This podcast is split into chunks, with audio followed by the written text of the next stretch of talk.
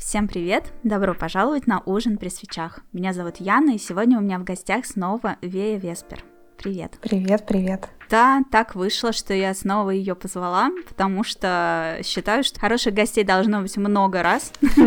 Поэтому, э, ну, честно говоря, нам просто так понравилось болтать друг с другом. Вы видели, это самый длинный по-прежнему самый длинный мой, мой подкаст, при этом его все равно очень хорошо слушают.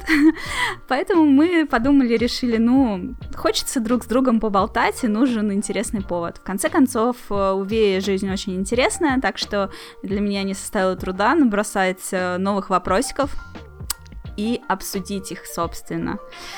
Расскажи, что произошло в твоей жизни за эти полгода, что-то интересное, какие-то события. Да, что поменялось? А, ты знаешь, у меня такое чувство, что поменялось вообще все. Я переехала в новый дом, из которого мы тоже скоро опять переезжаем. Мы переезжаем, потому что все время хочется развиваться, все время хочется что-нибудь новое, и мой муж сейчас, он, а, как сказать, переезжает с одной работы на другую, и нам нужно будет жить ближе к его работе. Поэтому и больше места, больше пространства. А, как-то так получилось, что мне стыдно в этом признаваться, но я одна из тех немногих людей, кто за пандемию, кто во время пандемии начал зарабатывать больше денег, чем до. И есть возможность расширяться в плане пространства, в котором мы живем, потому что, несмотря на то, что в Нью-Йорке сейчас все активно прививаются, все равно дом — это то место, в котором я провожу большую часть времени, и мне хочется, чтобы это пространство могло вмещать как можно больше меня и моих всяких штук. Слушай, ну это отличные новости, поздравляю, радуюсь за тебя, как за себя прям. Да, спасибо большое, я тоже уверена, что ты знаешь радости переездов и как это на самом деле бывает К сожалению. приятно. Да, иногда бывает приятно, но сам процесс переезда я ненавижу, но вот зато потом, когда ты уже на новом месте обживаешься, ну, типа, даже, наверное, тот момент, вот, когда ты уже въехал, все, твои вещи грузчики занесли, поставили, угу. и вроде бы еще предстоит наведение порядка, но ты уже на месте, вот это настоящий кайф. Угу. У меня будет немного по-другому этот момент, потому что э, та квартира, которую мы снимаем сейчас, мы в нее въехали, и она уже была с мебелью, поэтому нам не пришлось из одного штата в другой все это перевозить. А новая, в которую мы въезжаем, она пустая, и мне придется всю мебель покупать заново. И это на самом деле потрясающе, потому что у меня Круто. есть идея, ну, и она уже живет достаточно давно, я хочу попробовать сделать некоторую мебель сама. И пока у меня, Ого. пока у меня будет время между тем моментом, как мы подпишем договор на квартиру и пока мы въедем, я думаю, может быть, попробовать сделать хотя бы что-то самой, может быть, какой-то диван или какое-то кресло или стол, что-то мне хочется сделать такое, чтобы оно было мое. Ничего себе, а ты умеешь или это будет как под надзором какого-то профессионала? А, я не очень сильно умею. Я немного умею реставрировать старую мебель, то есть я не буду делать с нуля. Я, наверное, поеду в какой-нибудь винтажный магазин, куплю уже существующий каркас мебели, который мне нравится, и буду либо менять цвет, либо красить, либо какие-то новые детали туда делать. Я умею резать по дереву, я умею красить, я умею шлифовать, реставрировать. Вот, поэтому посмотрим, насколько я смогу сделать что-то прекрасное. Если у меня не получится, это, по крайней мере, будет не жалко выбросить. Поэтому... Ничего себе, вот так вот узнаешь человека с новой стороны. Да. Потрясающе. Та, та часть Веспера, которую вы боялись спросить. Да, у меня, у меня, оказывается, тоже есть хобби. Не только людей бить, но и что-то создавать своими руками. Еще, кстати, это тоже немного навеяно тем, что я писала об этом в Телеграм, и, наверное, многим будет интересно послушать об этом. Мы это не добавили, кстати, в список вопросов, мне это пришло в голову прямо сейчас что я познакомилась с одним доминантом мужчиной, который доминировал меня. Первый раз, наверное, за 15 лет, за 13 лет, наверное, кто-то доминировал меня. И этот человек, он занимается тем, что делает тоже всякую мебель, но из металла. Вот, и мы с ним сошлись вот как раз на интересе чтобы делать что-то своими руками, я подумала, что если у меня будет совсем уж сильно не получаться, а, я попрошу его мне помочь. Потому что до этого мне не, некому было обратиться за помощью и знаниями в этом вопросе, потому что никто такой херней не страдает. Вот, а тут получилось, ну, почему что... сразу херней? Ну... Мне кажется, это очень полезный скилл и, в принципе, хорошо для душевного равновесия. Умиротворяюще, наверное, это все делать. Это правда очень Возиться интересно. руками. Да, это правда очень интересно, это правда очень классно. И это много раз вытаскивало меня из всяких депрессивных и тревожных состояний. Просто мне стоит начать что-нибудь вязать или вышивать, или рисовать, клеить, и прям буквально за несколько дней меня отпускает. Mm-hmm. Поэтому, если вы не знаете, что делать с вашими тревожными расстройствами или депрессией, попробуйте делать что-нибудь своими руками. Доктор Веспер рекомендует. Да, отличный совет. А, и что еще интересного? Ты говоришь, много всего произошло. То есть ты стала зарабатывать больше, ты уже второй раз скоро переезжаешь. Ты будешь жить ближе к Нью-Йорку или просто в другом месте? А, мы сейчас живем в Нью-Йорке, в Бруклине. Мы переезжаем в Нью-Йорк а, на Манхэттен даунтаун. Скорее всего, мы едем туда. Это если, очень круто. Если все получится, мы рассматриваем несколько разных вариантов и, возможно, будем жить недалеко от того места, где башни-близнецы раньше стояли. Это очень красивое место, оно mm-hmm. мне очень нравится, даже несмотря на то, что оно очень людное. Там какая-то своя такая особенная печальная атмосфера, которая мне очень нравится. И даже несмотря на то, что там не самая удобная развязка метро, это одно из тех мест в Нью-Йорке, где мне приятно гулять пешком. Там. Угу. А очень дорого там жить? Там квартира стоит ну, например, даже от... в сравнении ну, смотри. с тем местом, где ты жила вот в прошлом. Смотри, а, когда мы жили в Коннектикуте в Нью-Хейвене, мы снимали дом за 2500 долларов. Сейчас мы за 3000 долларов снимаем однокомнатную квартиру, и то место, в котором мы планируем жить, там двухкомнатная квартира стоит 5000 долларов в месяц. Студии там начинаются где-то от двух с половиной трех, в зависимости от размера, в зависимости от района, в зависимости от здания, потому что есть какие-то старые дома, вот эти кирпичные, brownstone, их не очень много осталось mm-hmm. в этом районе, но они есть. Есть большие вот эти небоскребы, luxury building и, дворецким, или как он там называется, человек, который встречает, с охраной, камерами, а, руфтопами, бассейном и спортзалом, то есть там есть все, игровые комнаты. Вот мы хотим въехать во, во что-то подобное на случай, если вдруг с вакциной ничего не получится и нас опять закроют, чтобы мне не приходилось э, в очереди в спортзал стоять или ждать, когда он снова откроется, потому что первую часть пандемии я на самом деле умирала, и мне было очень тяжело от того, что я не могла вообще выйти никуда, кроме как в лес. Ну да, понимаю. Ну, в смысле, я от этого не страдаю, но я могу понять, как могут страдать другие люди эмпатировать немножечко. Ну, здорово, слушай, прям два раза дороже получается, но зато как, как круто, что да. вы можете себе это позволить. Еще мы запустили на днях с моим другом YouTube канал. Наконец-то. Все его ждали 100, ура, ура. 150 лет. Мы записали видео на 3 минуты 33 секунды. Стоило, стоило ждать три года, чтобы мы записали видео на три минуты. А, и мы планируем выпускать их регулярно. Я планирую делать а, больше образовательный канал, потому что все изначально хотели курс. У меня есть проблемы с тем, что я... Мне очень тяжело брать деньги с подписчиков. Мне кажется, что я что-то неправильное делаю. Я и так очень хорошо зарабатываю, и мне стыдно брать деньги с людей, ты считаешь, которые... что ты обязана делиться? Да, я, я правда искренне считаю, что я обязана делиться. Поэтому у меня есть какие-то знания, mm-hmm. которые я готова отдавать бесплатно. И если уже на почве этого человек поймет, что он хочет прям вот, ну все, вот ему очень срочно нужно, необходимо отдать мне все свои деньги, чтобы прям вот научиться исключительно у меня, тогда да, тогда да.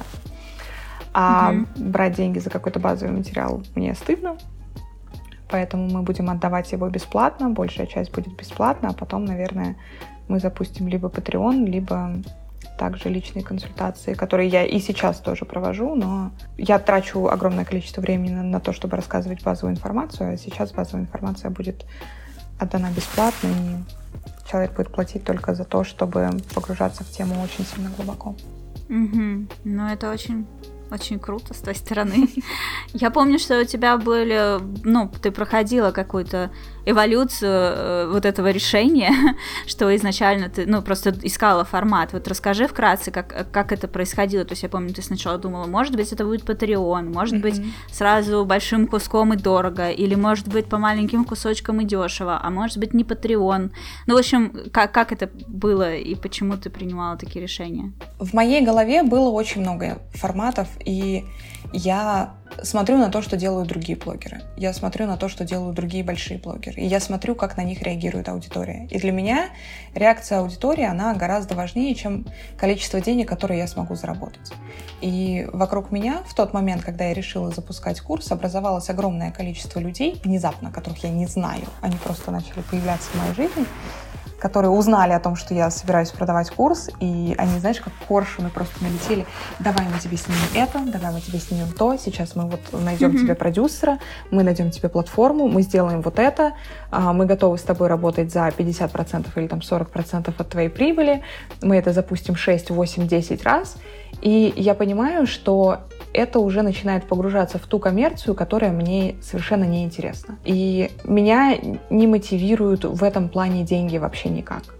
Мне хочется... У меня, ты понимаешь, для меня БДСМ — это скорее идеология и стиль жизни. Я готова зарабатывать на этом только если человек приходит ко мне лично за тем, чтобы получить меня а не за тем, чтобы получить mm-hmm. то, что я знаю. И да, это было очень соблазнительно пытаться продать курс за тысячу долларов, а, тысячи человек и накручивать огромное количество аудитории с помощью giveaway, а, делать рекламу других блогеров, которые вы там, не знаю, купить рекламу за тысячу долларов, продать тысячи человек, и вот это вот все, это там начали быть такие вообще огромные суммы. Я понимаю, что я живу в Америке, сейчас пандемия, огромное количество людей потеряли работу, и это настолько жестоко пытаться сейчас на них заработать, что меня буквально начало тошнить от идеи того, что я сейчас продам этот курс,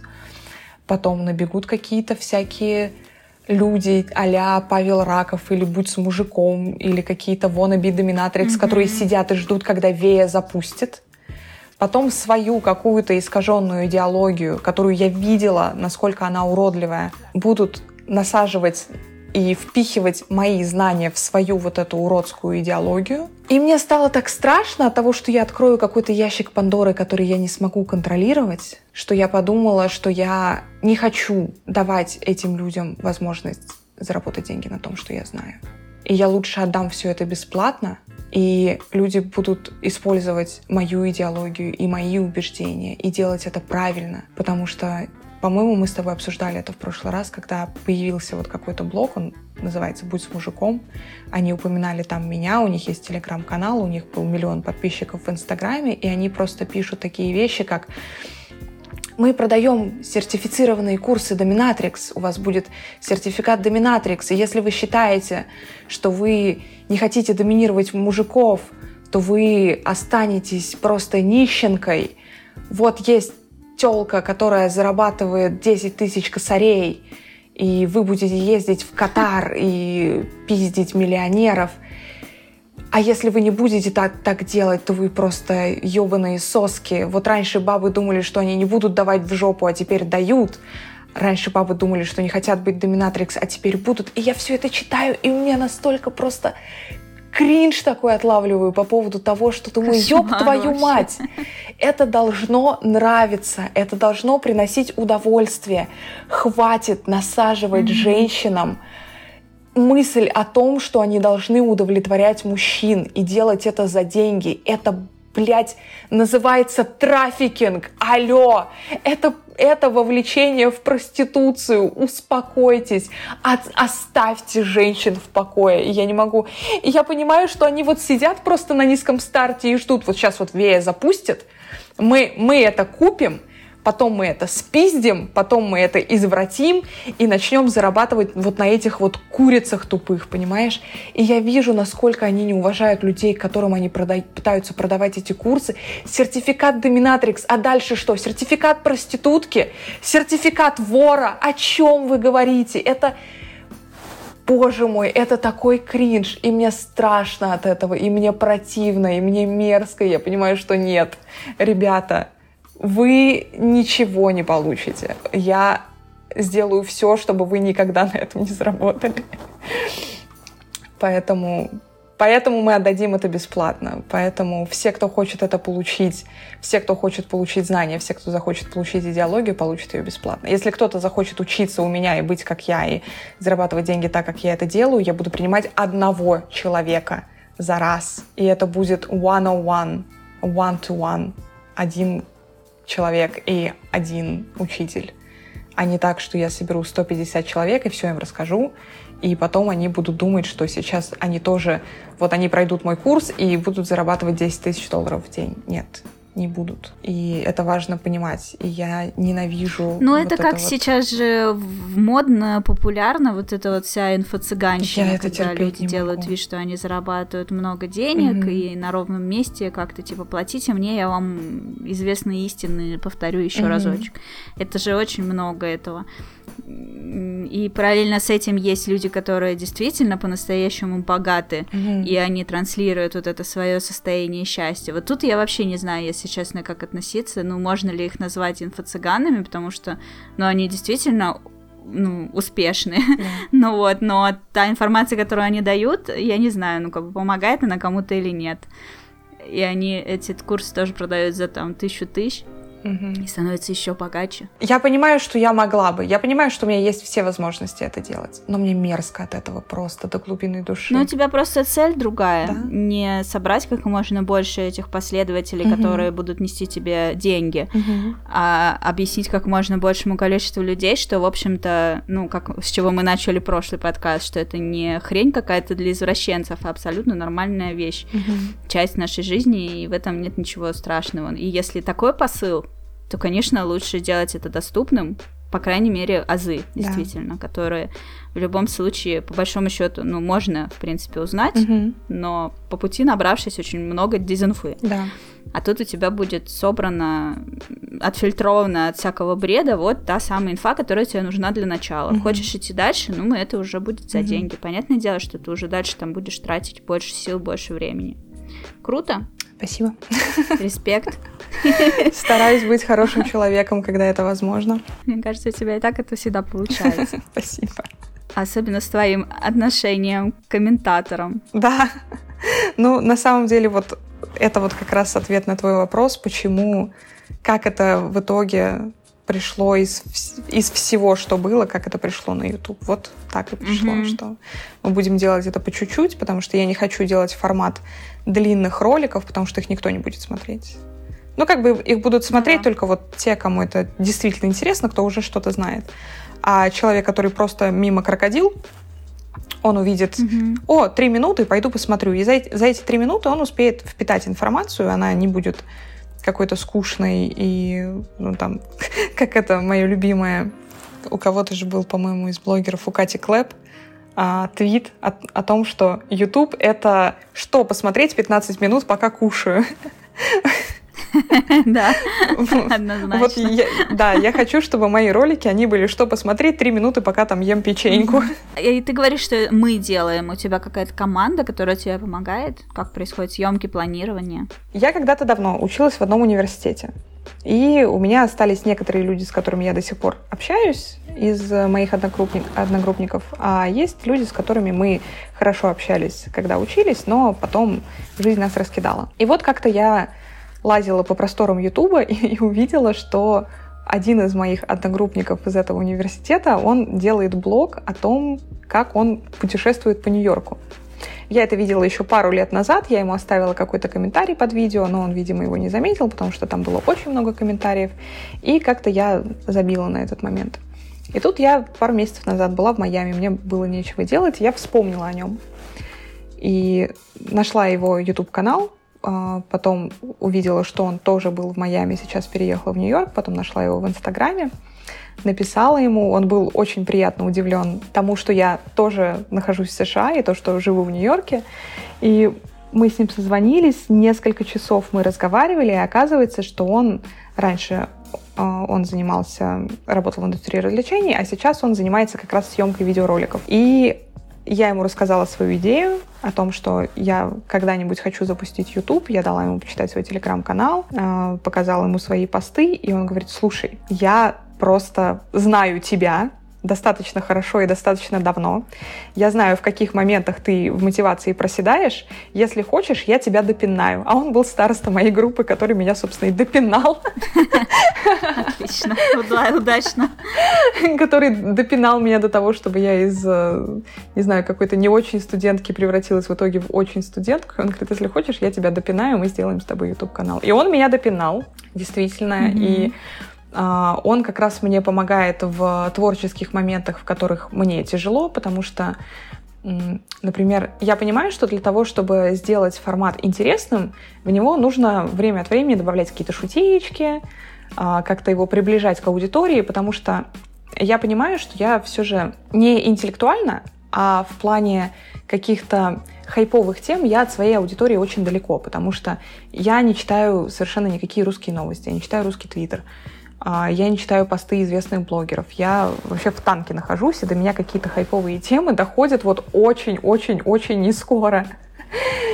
И а он как раз наоборот, он в тренде, он все это читает, ему все это интересно, и поэтому я ему говорю то, что давай я буду тебе присылать сценарий вот так, как я его вижу, да, основную, скажем так, костяк информативный, а ты будешь добавлять в него какие-то вот инф инфоповоды или какие-то, не знаю, смехуёчки, которые будут э, актуализировать контент, грубо говоря, и делать его не таким занудным. Какой полезный человек. Да, да. И он как раз вот отвечает за развлекательную часть, а я за информативную. И мне вот как раз нужен был такой человек, который мог бы это делать, потому что я иногда, я замечала несколько раз, что если я делаю какие-нибудь опросники в Инстаграм, и мне люди пишут какой-то референс на какой-то мем или на какую-то шутку, например, меня один раз спросили, какой у тебя любимый саб дня.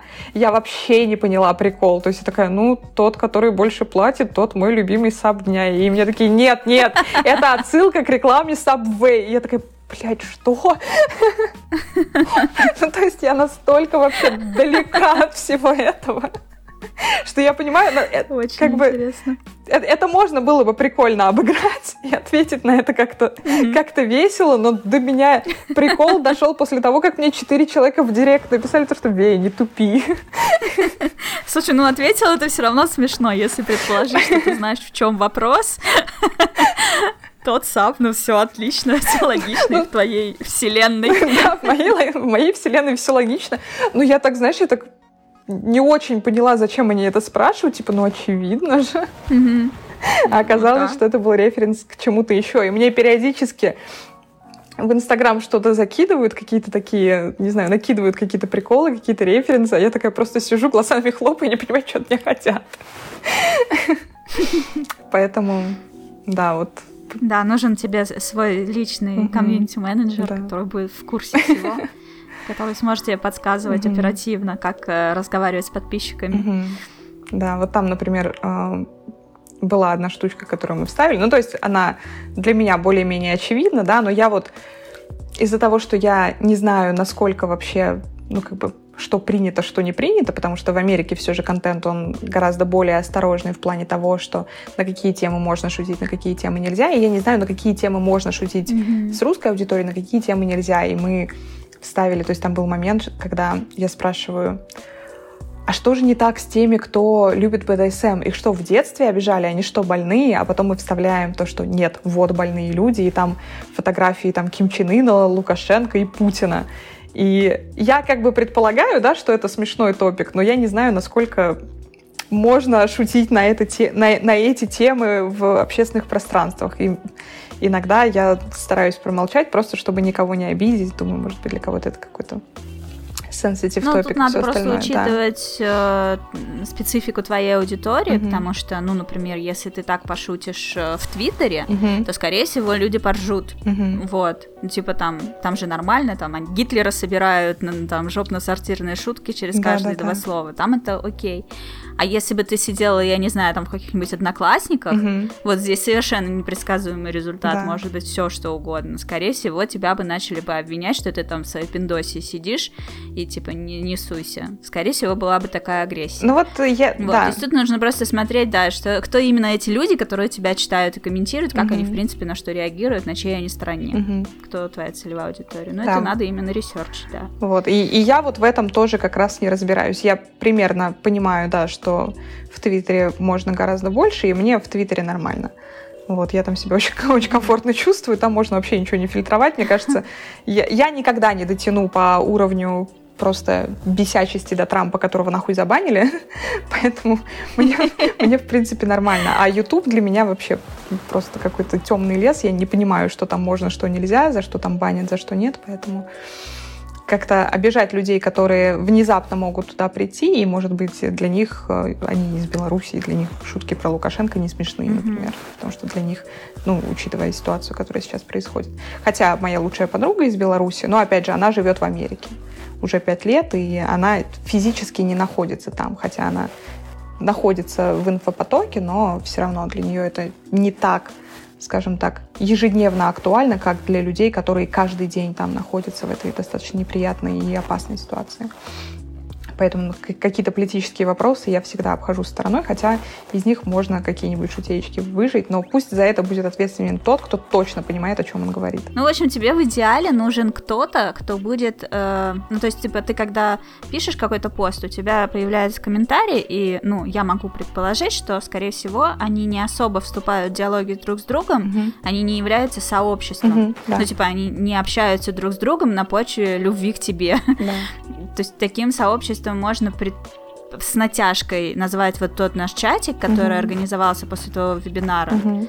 Но тоже не особо. То есть мы такие, типа, если кому-то вдруг нужна помощь или у кого-то вопросик, то сразу же все оживляются и стараются помочь. Угу. А сами по себе все молчат. Да. Ну, типа, там, не делятся какими-то ежесекундными вещами.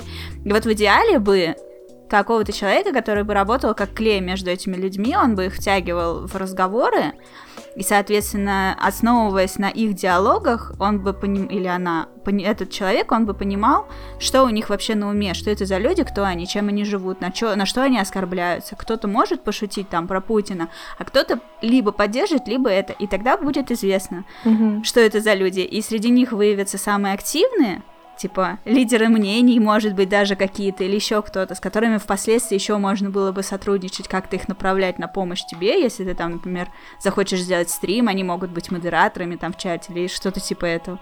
Ну, в общем, это так строится комьюнити, это моя работа, делать такие штуки. Вот. вот. Мне будет Чтобы с тобой интересно об этом поговорить не сами потом. по себе, да, остановились. Я говорю, мне будет очень интересно с тобой поговорить потом об этом, потому что как строится ага. комьюнити, мне это на самом деле очень интересно. Я помню, как в моем предыдущем инстаграме, когда у нас прям было комьюнити, это до самой-самой первой блокировки, когда ко мне пришло огромное количество людей от блогеров типа Оли Кравцовой, и как-то у меня получилось, ну, то есть для меня это было очень новое, у меня еще были силы для того, чтобы со всеми общаться, я еще не была так сильно расстроена тем, что меня постоянно банят, потому что меня не банили еще ни разу. И мы там делились фотографиями котиков, у нас были какие-то шутейки, у нас там постоянно в комментариях, если приходил кто-то новый и начинал там бузить, мне уже не приходилось ничего никому объяснять, находились люди, которые вот, а вот три поста назад я рассказывала вот это, вот это, если тебе правда интересно, ты иди посмотри, если тебе интересно, завали ебало. Вот. И, и это было классно и интересно, да.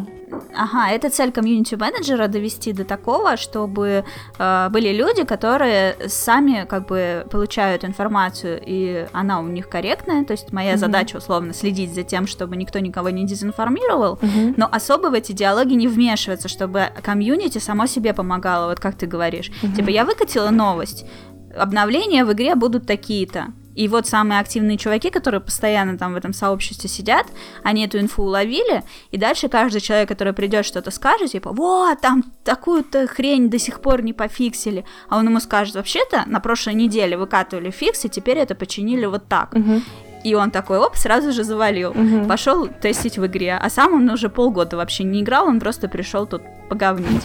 И это вот прям вот идеальный такой комьюнити-менеджмент, когда есть такие люди, которые и не дезинформируют, и ведут себя вежливо, и при этом всегда вот руку на пульсе держат. Да. Это вот прям голубая мечта, чтобы так всегда было. О, это правда. Я так поэтому скучаю, на самом деле, ты себе не представляешь. Я так плакала после, после блокировки. Просто, где они, мои, мои подписчики, ушли. Друзьяшечки мои маленькие. Самое обидное, что действительно, когда блокируют, очень сложно. Ну, то есть нет такого, что все такие, оп, встали и перешли на другое место. Как mm-hmm. минимум половина всегда теряется. Да. Если ты переезжаешь в другое место. Это вообще такой отстой. И я не понимаю, почему. Ну, типа, они тебя любили только вот на этом аккаунте. Mm-hmm. типа, как это работает? Mm-hmm. Почему они не любят тебя на другом? Ты знаешь, я, я замечаю, что после большого количества блокировок, даже если я пишу э, какие-то свои теги, по которым меня потенциально можно будет найти на других аккаунтах или там пытаюсь переезжать, люди не всегда замечают, что ты пропадаешь, потому что огромное количество контента производится каждый день, и есть блогеры, которые активны постоянно, и если ты действительно не выкатываешь контент каждый день, если ты не интертейнишь людей каждый день, они немного забывают о тебе, потому что, во-первых, у них тоже есть своя жизнь, у них появляются какие-то новые интересы, появляются какие-то новые блогеры, которые перехватывают их внимание, плюс я не понимаю, как, блядь, работает Инстаграм, но из всех блогеров, на которых я подписана, из всех э, каких-то людей, на которых я подписана, друзей, информационные порталы, у меня в основном а, только магазины. То есть я под, под, подписалась, например, на магазин Hermes, потому что мне интересно, какие у них выходят обновления. Или на магазин, там, не знаю, Farfetch, потому что я у них часто одеваюсь, и мне интересно видеть, когда у них, например, будет следующая распродажа. Но я вижу каждый их пост. А при этом то, что постит моя 12-летняя сестра, я не вижу вообще. Хотя она постит тоже достаточно часто. И мне приходится каждый день вот я просыпаюсь, и я трачу время на то, что я мьючу все вот эти вот какие-то появляющиеся магазины, потом захожу ко всем своим друзьям, смотрю непосредственно их, но я держу их в голове, потому что они моя семья, они мои друзья, я, я про них помню. Ну да, да. А какие-то блогеры, ну то есть они не появляются в моей ленте, и я думаю, ну, наверное, они ничего не постят, может быть, они заняты, может быть, у них еще что-то. И потом раз в 3-4 месяца я могу зайти и увидеть, что они там уже много чего написали, много чего нафотографировали, а оно просто не появилось у меня. Поэтому, мне кажется, и очень многие люди, которые потом, после блокировок, переходили ко мне через рекламу от каких-то других блогеров, говорили, о, нифига себе, а я думал, куда ты делась? Куда же ты пропала? Я думал, ты постить перестала, а тебя вообще нет. Поэтому это не о том, что как бы, е, да, конечно, ей есть, есть определенный процент аудитории, которая будет за тобой следить и которая будет за тобой переходить, но если ты им эту информацию, если ты им себя на блюдечке не предоставляешь, они не будут за тобой гнаться. И это не потому, что они плохие люди, а просто потому, что у каждого человека есть своя жизнь. И они подписались на тебя в Инстаграм для того, чтобы ты сам предоставлял им контент, сам на блюдечке. Если ты этого не делаешь, то ну, как бы, окей, мне есть чем заняться, мне, ну, да, мне да, есть да, кого читать. Правильно. Поэтому это нормально. Ну, у Инстаграма же постоянно у Инстаграма постоянно меняются алгоритмы по mm-hmm. тому, как именно продвигаются посты. И насколько мне известно, по-моему, это пока еще не менялось. Сейчас они ориентируются на реакции на сторис. Почему постоянно популярные все блогеры, они постоянно призывают проголосуй, угу. пришли такую-то реакцию, там, вот это вот все, потому что это их сейчас продвигает. То есть твоя вот эта затея с задай вопрос, угу. скорее всего, она тоже так работает. Да. Когда тебе да. задают вопросы, и ты на них отвечаешь, это, возможно, влияет даже на появление твоих обычных постов в ленте у других чуваков. Вот. Если они лайкают это еще, то дополнительно это повышает охват. То есть тебе самой, если тебе кто-то интересен, по идее, в идеале нужно реагировать на сторис этих угу. людей, если они вообще эти сторис делают. Угу. Я обычно, знаешь как, если у меня есть какой-то пост, то есть я выкладываю, например, какой-то новый, и я вижу, что на него очень маленькая реакция, я вижу, что, ну, сейчас у меня 5000 человек примерно на меня подписаны. И я выкладываю какой-то пост, вешаю его в сторис, и потом начинаю делать вопрос-ответ. И к тому моменту, как пройдет, допустим, 24 часа с начала вопроса, из 5000 человек, которые на меня подписаны, 4,5 увидят самый первый пост. И если я так какое-то количество времени не делаю, то мои сторис обычные смотрят где-то от полторы тысячи человек, может быть, до двух с половиной тысяч человек. То есть примерно половина от моей аудитории. Все остальные, им это в ленту даже не попадает. А потом, когда я делаю вопрос-ответ, мне некоторые из них пишут, ой, а где ты была? Тебя так давно не было? И я говорю, ребята, я выкладываю сторис каждый день. Просто вы их не видите, они до вас не доходят. И мне приходится делать вопрос-ответ не для того, чтобы просто какой-то мусорный контент постить постоянно. То есть, а, посмотрите, вот ноги, а вот, вот рабы, а вот диван, вот кошка, вот муж, а вот Нью-Йорк. Я так не люблю, мне самой неинтересно такое смотреть, и я не хочу это другим людям показывать. А вопрос-ответ, он, он информативный. И из-за того, что я выкладываю его много, Инстаграм мои сторис как-то вот вперед проталкивает в, в новостную ленту моих подписчиков. И бывало такое много раз, что мне писали люди, которые, ого, тебя так долго не было. Я говорю, нет, я была. Меня просто не было у вас в ленте. Mm. Вот.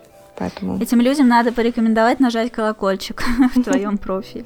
Это правда, это правда. Чтобы какое-то время последить за тобой, а потом ты, наверное, сквозь алгоритмы станешь интересной, ну, типа, для них что они поймут, что, ага, по колокольчику переходит, значит, интересно, и дальше про, уже по накатанной, может быть, продолжишь появляться. Надо это протестировать. Но я тебя и так каждый день вижу, все твои аккаунты. Спасибо. Я надеюсь, что все. Ты, ты мой самый лояльный подписчик. А, еще кошку. И в Твиттере мы с тобой еще общаемся. И в Твиттере мы общаемся. И ты еще недавно даже подписалась на меня тоже в Инстаграме. И я такого, ничего себе, может, так близки.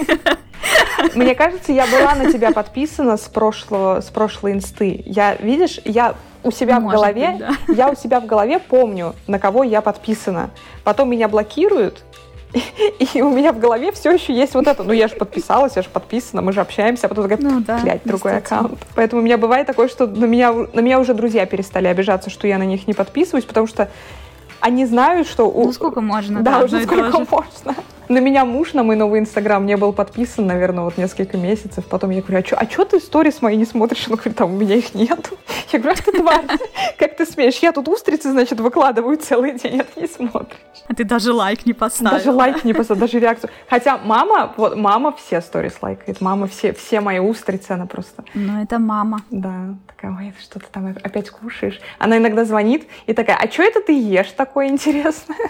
Ну, тебя же недавно тоже блокировали инсту, да? Но я так поняла, что это вообще уже как часть твоей жизни. Да, да, да. дело. Уже, уже нормально на это реагирую, я уже к этому привыкла, поэтому, собственно, поэтому мы и делаем YouTube, чтобы он, наверное, был основным информационным порталом, и опять мы, ну, я сама, точнее, уже запустила телегу, чтобы все большие длинные посты были на ней. Мне еще нравится Телеграм тем, что я вообще из-за того, что я же люблю поболтать, как мы все знаем, поэтому у нас самые длинные подкасты. И я люблю... Да-да-да. И я люблю писать очень много, а в Инстаграме всегда вот эти вот очень коротенькие посты, которые никуда не лезут. А мне так хочется, знаешь, каким-нибудь красивым словцом вильнуть, а иногда приходится их обрезать. А в Телеграме можно бесконечно растекаться мыслью по древу, поэтому... Да, это круто. Я с удовольствием читаю подписалась. Твоя история про этого доминанта прям меня тронула. Я так как-то ты описываешь свои чувства, что их читая, прочувствовываешь, на себя натягиваешь. Расскажи мне, кстати, свои ощущения, потому что из тех, кто читал, никто на самом деле своими впечатлениями особо не поделился по поводу того, ну, то есть все написали, ой, спасибо, I can relate, ой, я тут рыдала вместе с тобой, но вот именно полного размер... развернутого фидбэка мне никто не оставил. Может быть, ты оставишь, мне было бы очень интересно узнать. Ну, наверное, мне было бы проще именно фидбэк такой прям конструктивный э, дать, перечитав еще раз, угу. потому что, ну, времени много прошло, сейчас сложно прям подробно сказать. Угу. Но если вкратце, просто э, когда ну, это в книгах тоже так бывает, э, что время от времени э, персонажи, мысли персонажа, чувства персонажа, или вот как твои, да, ты, когда читаешь, э, они настолько подробно, ну, то есть, типа, описаны именно те самые важные вещи, одна за другой, э, благодаря которым ты можешь э, себя в эти обстоятельства поставить. Mm-hmm. То есть не, не упущены какие-то такие моменты, э, из-за которых э, тебе сложно себя впихнуть в эти рамки, потому что тебе непонятно, как, ну, типа, что, что вообще. Как То есть ты описываешь, что, ну, типа, даже не как оказался, а как он именно себя чувствует. Mm-hmm. Ну, то есть, типа, на твоем месте могли бы быть разные люди, и каждый из них бы почувствовал себя по-разному, потому что у него разный бэкграунд. Сложно, кому-то сложно довериться другому человеку, потому-то, потому-то. Кому-то наоборот, легко довериться, настолько легко, что это не вызывает экстаз. Ну, типа, mm-hmm. подумаешь. каждый день верю всем. Что такого? Да. Ну вот. И когда ты пишешь вот именно по шагам, а, почему ты сейчас чувствуешь это, в чем были твои сложности, и вот ты типа доверилась, и человек это доверие твое не, не подвел. И параллельно с этим, зная твое отношение к другим людям, которые ты в Телеграме не описывала в тот момент, но рассказывала мне до этого, mm-hmm. что насколько трепетно ты относишься к доверию другого человека, что ты стараешься не подвести его, не напугать весь этот aftercare и так далее.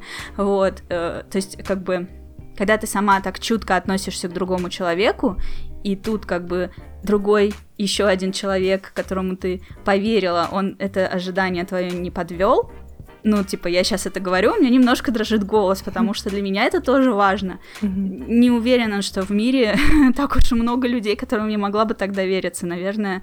Но мне хочется верить, что такие люди где-то существуют, но я тоже ну, как бы привыкла все контролировать и привыкла к тому, что, как правило, на других людей положиться я не могу. Mm-hmm. И вот, э, как бы читая это все, я подумала, ну, могла ли бы я так раскрыться, довериться и, ну, я подумала, что, наверное, я бы могла так повести себя с тобой, mm-hmm. потому что я уже достаточно знаю о твоем отношении к людям и ну, не знаю, у меня есть предположение, есть чувство, что, ну да, наверное, с тобой я была бы в безопасности, и ты бы учитывала все мои там... Ну, типа, если бы я сказала стоп, ты бы остановилась. Mm-hmm. вот. И, в общем, и что ты бы интересовалась именно тем, как, как мне было бы лучше, а не гнула бы свою линию уж точно. А многие же они гнут, да? да? да. Типа, я считаю, что этот подарок для тебя лучше. Да, Что-то да, там да. какую-то фигню хочешь. И большинство людей так делает. Это бесит страшно. Ну, в смысле, почему ты считаешь, что это для меня лучше? Ты лучше меня знаешь. Ну вот, и вот это вот описание, оно такое как бы ну, достаточно емкое, достаточно полное для того, чтобы понять, как именно ты себя чувствовал в этой ситуации, а не додумывать, как вот это вот, наверное, у тебя там происходит. Угу. Вот, поэтому ты это читаешь и так прям до мурашек, до дрожи. И главное, что у этой истории хэппи-энд. И ты такая, типа, блин, как классно, я смогла через это пройти. Угу. Такой интересный опыт. Спасибо. Мне правда очень интересно. Ставлю пять как, как... 5 звезд. Рекомендовать друзьям. Ура, ура. Мне правда очень интересно как раз вот как люди видят то, что я пишу. Потому что для меня, я не знаю, а, тяжело, наверное, иногда бывает тоже как-то свои чувства выражать на всеобщее обозрение, особенно когда вот они такие трепетные, потому что я понимаю, что есть большое количество людей, которые читают, но, может быть, ничего не говорят, а есть те, которые, ну, как-то злорадствуют по этому поводу, безусловно. Поэтому я особо не какие-то свои а, личные переживания, fail ы не выкладываю, ну, просто чтобы их не радовать. Вот. А есть те, которые даже из чего-то хорошего могут выкинуть какой-то fail, как вот человек, который, не знаю, ты видела, нет, в чате, написал то, что вот, а если бы он был молодой, красивый и богатый, то ты бы всегда была его рабыней, да тебе просто отцовского ремня да, не хватает. Да. И я так думаю, господи, блин, о, ну дело же не в этом. У меня были красивые, молодые, богатые мужчины, которые относились ко мне вот с отцовской добротой. И я не была их рабыней просто, потому что это другая динамика. И вопрос здесь не в том, чтобы подчиняться кому-то постоянно. И вопрос был как раз в конкретном моменте почувствовать доверие. И мне было очень интересно, что конкретно этот комментатор написал, ой, ты так пишешь, э, что никому нельзя доверять. Всем можно, можно доверять там много кому доверяли и до этого. Ну, классно. Если у тебя такой опыт, круто. Ну вот о чем круто. я и сказала, да. что да, есть люди, для которых угу. это просто пшик, а для кого-то это настолько да. глубокое чувство. Это, ну, точно так же можно параллель с сексом провести. Угу. Для кого-то это просто, ну, типа, вопрос э, пятиминутного трения, да. а для кого-то это возможность выразить свои чувства таким образом, каким ты не можешь уже словами сказать, да. настолько тебя распирает. Да. Конечно. Оказалось бы, со стороны одно и то же. Да, со стороны. Ну, блин. Да, это правда так и есть. И мне каждый раз э, страшно, что сейчас они там что-нибудь скажут, а мне будет обидно. Ну, как бы мне, как правило, никогда не обидно на самом деле. И для меня это больше, знаешь, так повод подумать, порефлексировать. Так интересно, почему человек так сказал, почему он так видит, что это обо мне говорит, а что это о нем говорит. Ну, то есть это какой-то такой, знаешь, момент mm-hmm. для research а, но мне каждый раз страшно, думаю, сейчас скажу что-нибудь такое, я расстроюсь. вообще писать ничего не буду. Но пока что нет. Пока, ну, пока на что... самом деле, тут э, я, кстати, такую мысль, э, мне кажется, очень полезную почерпнула от одной а, не инфо-цыганки. вот. Э, она сказала так, что, ну, точно так же, вот она рассказывает о своем как бы опыте, как она прошла свой путь там от э, безденежья к богатству, э, как она общается с людьми, как она там строит планы и так далее. Ну, вот всякие вот такие, про какую-то там женскую энергию, про вот это вот все. Ну вот. И время от времени, естественно, там у нее тоже там сотни тысяч подписчиков, и, конечно, кто там, кто к ней не приходит, с какими только комментариями. Вот она говорит, первая, э, первая реакция — это, типа, его загнобить. Угу. Типа, да ты вообще заткнись, кто ты такой, где ты, где я и так далее, или забанить его. Угу. А потом она говорит, ну что это как бы самый простой путь, но в идеале Uh, ну, типа, каждый из нас, он имеет какую-то степень подготовки для того, чтобы воспринимать какую-то информацию дальше. И, соответственно, вот эти люди, которые, типа, тебе пишут, я бы тебе там ремня дал или еще что-то, они находятся на самой низшей ступеньке. Они, а ты наверху, и, ну, то есть, типа, по уровню своей эрудированности в этом вопросе, насколько ты понимаешь, как это все строится. И если ты сейчас на него вывалишь всю ту информацию, которой ты обладаешь, он просто не сможет ее переварить. Ему нужно пройти этот путь по чуть-чуть, потихоньку понимать, э, ну, как бы, что, о чем вообще речь и как это все строится. И ему, ну, этот путь ему надо пройти. Угу. И как бы самый лучший расклад для тебя это продолжать рассказывать все как есть, и, возможно, в нем это зародит какое-то зерно, желание узнавать эту, разматывать этот клубок, и в этом всем как бы разобраться, как это вообще все. Ну, то есть, типа, я сейчас считаю, что это извращение, ну, типа, дичь для извращенцев, угу. но вот она вроде бы нормально все говорит, и вот другие люди вроде бы нормально на это реагируют, и только я один, а с этого всего бешусь.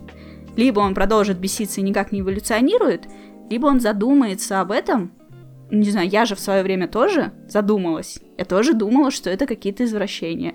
Угу. Ну, прям фу-фу-фу, там с агрессией, типа, фу, ну как так можно? Ну как вы, что вы? Ну, типа, когда мне там было лет 15. Угу. И со временем, когда мне больше и больше давали информации за счет того, что я любознательная, что я критически подхожу ко всем вопросам, я готова менять свое мнение, именно благодаря тому, что там на заре всех этих знаний меня никто не забанил, а мне продолжали объяснять, что да нет, это все ок. Угу. И в итоге, в тот момент, когда я уже встретила тебя, я уже была достаточно готова для того, чтобы, ну окей, рассказывай мне все. Вот. И, ты мне все это рассказала на позитиве, легко, без агрессии, без ничего. И я такая, а, ну реально, надо пойти всем тоже рассказать, подкаст записать. Да. Ну, типа, вот так это работает. То есть идеально не злиться на них, а угу. просто, ну, типа, ну ты мой маленький глупенький малыш. Угу. Пройдет несколько лет, и ты все поймешь. Сейчас тебе непонятно. Ну, только не бузи, посиди вот молча, послушай. Угу.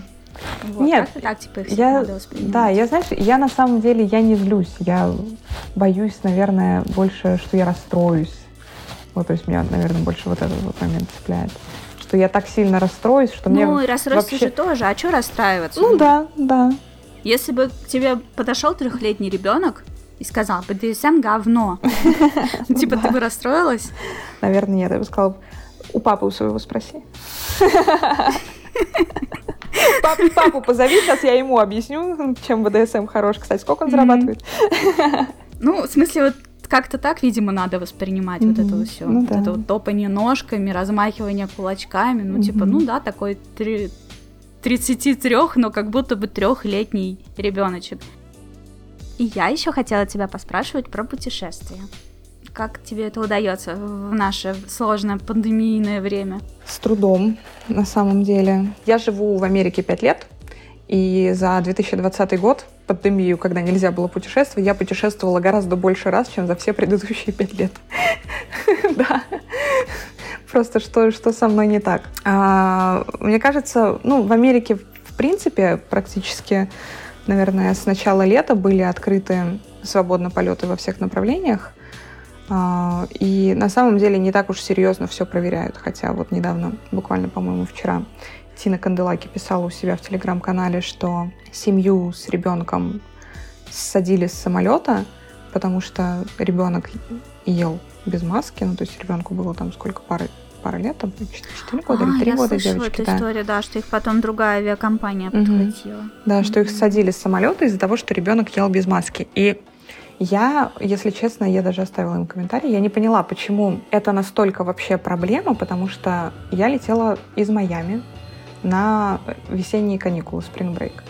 Spring Break — это когда все американские студенты просто уезжают из своих городов, деревень, регионов в, во всякие курортные города — и так как сейчас, ну, обычно они ездят либо в Калифорнию, в Майами, в Нью-Йорк. В Нью-Йорке делать особо нечего было на Break. И поэтому все, и в том числе из Нью-Йорка, поехали в Майами, потому что в Майами все давным-давно открыто. И я ехала туда встретиться со своим клиентом, он приезжал с какого-то другого штата, и мы забыли, что был Break. И если до этого я несколько раз летала тоже в Майами, самолет был, ну, полупустой, ну, где-то на две трети заполненный. В этот раз он был битком весь. Все отели были битком, народу было просто тьма. Я так много людей не видела очень давно. Вот последний раз я такие столпотворения видела на рок-фестивале в 2019 году. И, собственно, и все. И мне было очень непривычно это видеть. И что касается самолетов и перелетов, ну, то есть мы взлетели, да, мы летели э, не той авиакомпании, которая садила, а другой. И я летела первым классом, и в первом классе сидит 16 человек, и 120 или там, по-моему, ну, где-то в районе 120 во всем остальном самолете. Ну, то есть примерно где-то 140 человек летит в самолете. И мы взлетаем, проходит минут 25, наверное, и стюардесса что делает? Она начинает раздавать еду и напитки. И тут же пилот говорит, вы можете снимать маску только в тот момент, когда вы едите. И закрытый самолет, в котором общая вентиляция, вне зависимости от того, ты сидишь в первом классе или в эконом-классе, да, мы все дышим одним и тем же воздухом, это не важно. Потому что самолет, mm-hmm. самолет закрыт, нам не поступает кислород, ну, как бы, ни, ниоткуда еще. И через 25 минут после взлета все вот эти 100, 140 человек снимают маски, чтобы покушать. И мы все сидим вот локоть к локтю, потому что до спринбрейка мне удавалось в первом классе находить места, где рядом со мной бы никто не сидел. Два сидения оба заняты, в ряду четыре сидения, все заняты. В трехкресельных рядах тоже все заняты. Даже не через одного, как могло бы быть по логике, а вот прям каждая, каждая локоть к локтю люди сидят, и все едят, пьют на протяжении 40 минут полета. И ты думаешь в этот момент, и, и вот вы, блядь, переживаете, что один ребенок что-то там ел без маски до взлета. Вы все собираетесь это делать через 20 минут после взлета. Что, блядь, с вами не так? А потом эти же люди, эти же самые люди говорят, держись от меня 6 э, футов подальше, пожалуйста, в очереди в самолет. Да я-то согласна, я вообще в очереди в самолет не стою. Я в самолет всегда захожу самое последнее. Потому что, ну, как бы, во-первых, это сам по себе процесс не очень приятный в очереди стоять, а во-вторых, я... Сейчас это еще неприятнее, когда мимо тебя все эти 40, 140 человек проходят. Но я видела несколько раз, и я наблюдала, как люди в очереди кричали друг на друга «Stay six feet away from me! Stay six feet away from me!» И я думаю, ты что психуешь? Mm-hmm. Ты сейчас с этим же человеком будешь сидеть вот 20 сантиметров от его лица. А потом ты снимешь свою маску и будешь э, есть бутерброд и пить, э, не знаю, там, водку с томатным соком. К чему эти истерики вообще, я не понимаю. И в этом плане как бы достаточно тяжело, наверное, эмоционально, по крайней мере, для меня было летать, потому что я понимаю, что моя работа, она напрямую зависит от общения с людьми. И я каждый раз старалась это делать максимально осторожно, и каждый раз я по прилету в этот же день или сразу же на следующий день я иду делать тест. Моя очень хорошая подруга, она работает в лаборатории, и у меня есть либо доступ к тестам в ее лаборатории, либо у меня есть как бы доступ к лабораториям, которые, в которые легко записаться в тот же самый день. Вот, и я сразу же делаю тест, и мне в течение 24 часов возвращается результат, и я уже понимаю, могу ли я дальше продолжать работать или нет. Но бывали такие времена, когда тестов еще не было в, в таком количестве, и мне приходилось две недели сидеть карантин. Хотя у меня не было никаких симптомов, но на всякий случай, потому что у меня есть клиенты, которым за 60 лет, и они еще до вакцинирования находились в очень сильной зоне риска. И я понимаю, что у меня очень хороший иммунитет, и я могу переживать многие болезни бессимптомно. И есть вероятность, что у меня, например, был ковид, но он был бессимптомный, и я об этом не знала. Но если, не дай бог, я решу встретиться с ним, кто знает, как он может это перенести. Поэтому было, наверное, больше просто нервно за то, что я могу потенциально кого-то заразить. Или я могу заразить кого-то из э, своих молодых друзей, и они поедут, там, не знаю, к бабушке, к своей, да, или к маме, и заразят каких-то своих взрослых. Поэтому... Ну да. А как дела с вакцинацией у вас? У нас открыли вакцинирование для 30-летних. Я пока что сижу, туплю с тем, чтобы записаться. Моя подруга Анечка, она уже сделала вакцину. Вообще практически все мои друзья уже сделали себе вакцину. Вот, я пока что сижу дома, чилю, выигрываю мужа в шахматы и думаю, что да, надо записаться. Но больше народа вакцинируется. Ну, то есть большая часть, больший процент вакцинированных, чем невакцинированных. Или больший процент людей, которые хотят mm-hmm. вакцинироваться. Хотя... Это круто. Да.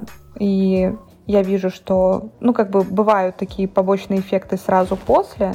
Несколько моих знакомых, кто сделали себе вакцину, у них были побочные эффекты, например, вот Аня спала целый день, или какая-то вот усталость, mm-hmm. как какая-то сонность, болит рука, что-то такое. Некоторые просто вакцинировались, все, пошли работать. Поэтому... Да, у нас также. Я пару дней повалялась дважды. Ты вакцинировалась? Да, да, я вакцинировалась. Ну, я вообще была, спасибо, я была э, как-то, ну, типа, сразу настроена. Э, одно из, ну, нас, когда на работе стали агитировать, типа, давайте там вакцинируйтесь. Я как-то, ну, многие сопротивлялись, а я, наоборот, говорила, да не, не надо, лучше вакцинироваться, чем потом болеть так тяжело. К тому же у меня хороший друг умер, и... А, от коронавируса, и я прям очень это переживала, и на этой волне я такая, так, все, короче, я иду вакцинироваться, но я очень долго оформляла себе полис медицинский, mm-hmm. без него нельзя вакцину сделать, uh-huh. он типа как бы добровольный, бесплатный, обязательный, ну вот, но из-за того, что я сама из Питера, а живу в Москве, uh-huh. то мне именно в Москве нужно было оформить, а я очень, ну как бы мне было не надо, я не болею, зачем uh-huh. мне этот полис, а тут для вакцины пришлось делать, и это заняло полтора месяца. Oh, я полтора месяца ждала, и как только мне его сделали, я сразу же пошла и укололась. Это бесплатно. Ну, типа, в ближайшей поликлинике просто приходишь без очереди по записи, вжух, и все. Очень удобно. Вот, да. Первый раз меня так чуть-чуть поколбасило, а второй раз прям сильно. Я вспомнила, что такое высокая температура. Да ты Прикольно. Мне почему-то понравилось. Слушай, мне кажется, мы нашли твой новый кинг. 38,2. 38,2, да, детка, давай. Да. Давай пожарче. Ну, вот я почувствовала, что совсем другое отношение. Кстати, вот никогда же не думаешь об этом, что обычно, да, если ты начинаешь плохо себя чувствовать, у тебя слабость, температура повышается, то э, основная э, эмоция в этот момент — это досада. Типа, блин, я заболеваю, типа, на неделю минимум вылечу из всех своих движух. Ну да, то есть ты, типа, настраиваешь себя на то, что, ну все, начинается какое-то дерьмо, и это расстраивает. А тут ты точно знаешь, что это побочки после вакцины, которые mm-hmm. у тебя займут день-два. И что раз у тебя иммунитет, ну, так реагирует э, организм, значит, вырабатывается иммунитет, будет больше антител, это хорошо. Поэтому 38,2, круто. Меня штормит, я как тень хожу по стенке, прикольно. Ну, то есть, типа, когда ты знаешь, что завтра отпустит, это прям вот какой-то какие-то совсем другие ощущения. Mm-hmm. И мне почему-то, да, понравилось. Ну, еще я это делала в будний день, поэтому в этот день я взяла выходной и не работала. Mm-hmm. Вот.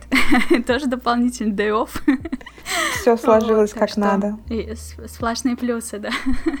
так что да, теперь я полностью вакцинирована, и где-то в середине апреля можно будет сделать тест на антитела и посмотреть, сколько их там у меня вырабатывалось под mm-hmm. этой горячкой. Да. У нас вообще э, вчера я разговаривала тоже с друзьями, которые делали вакцину.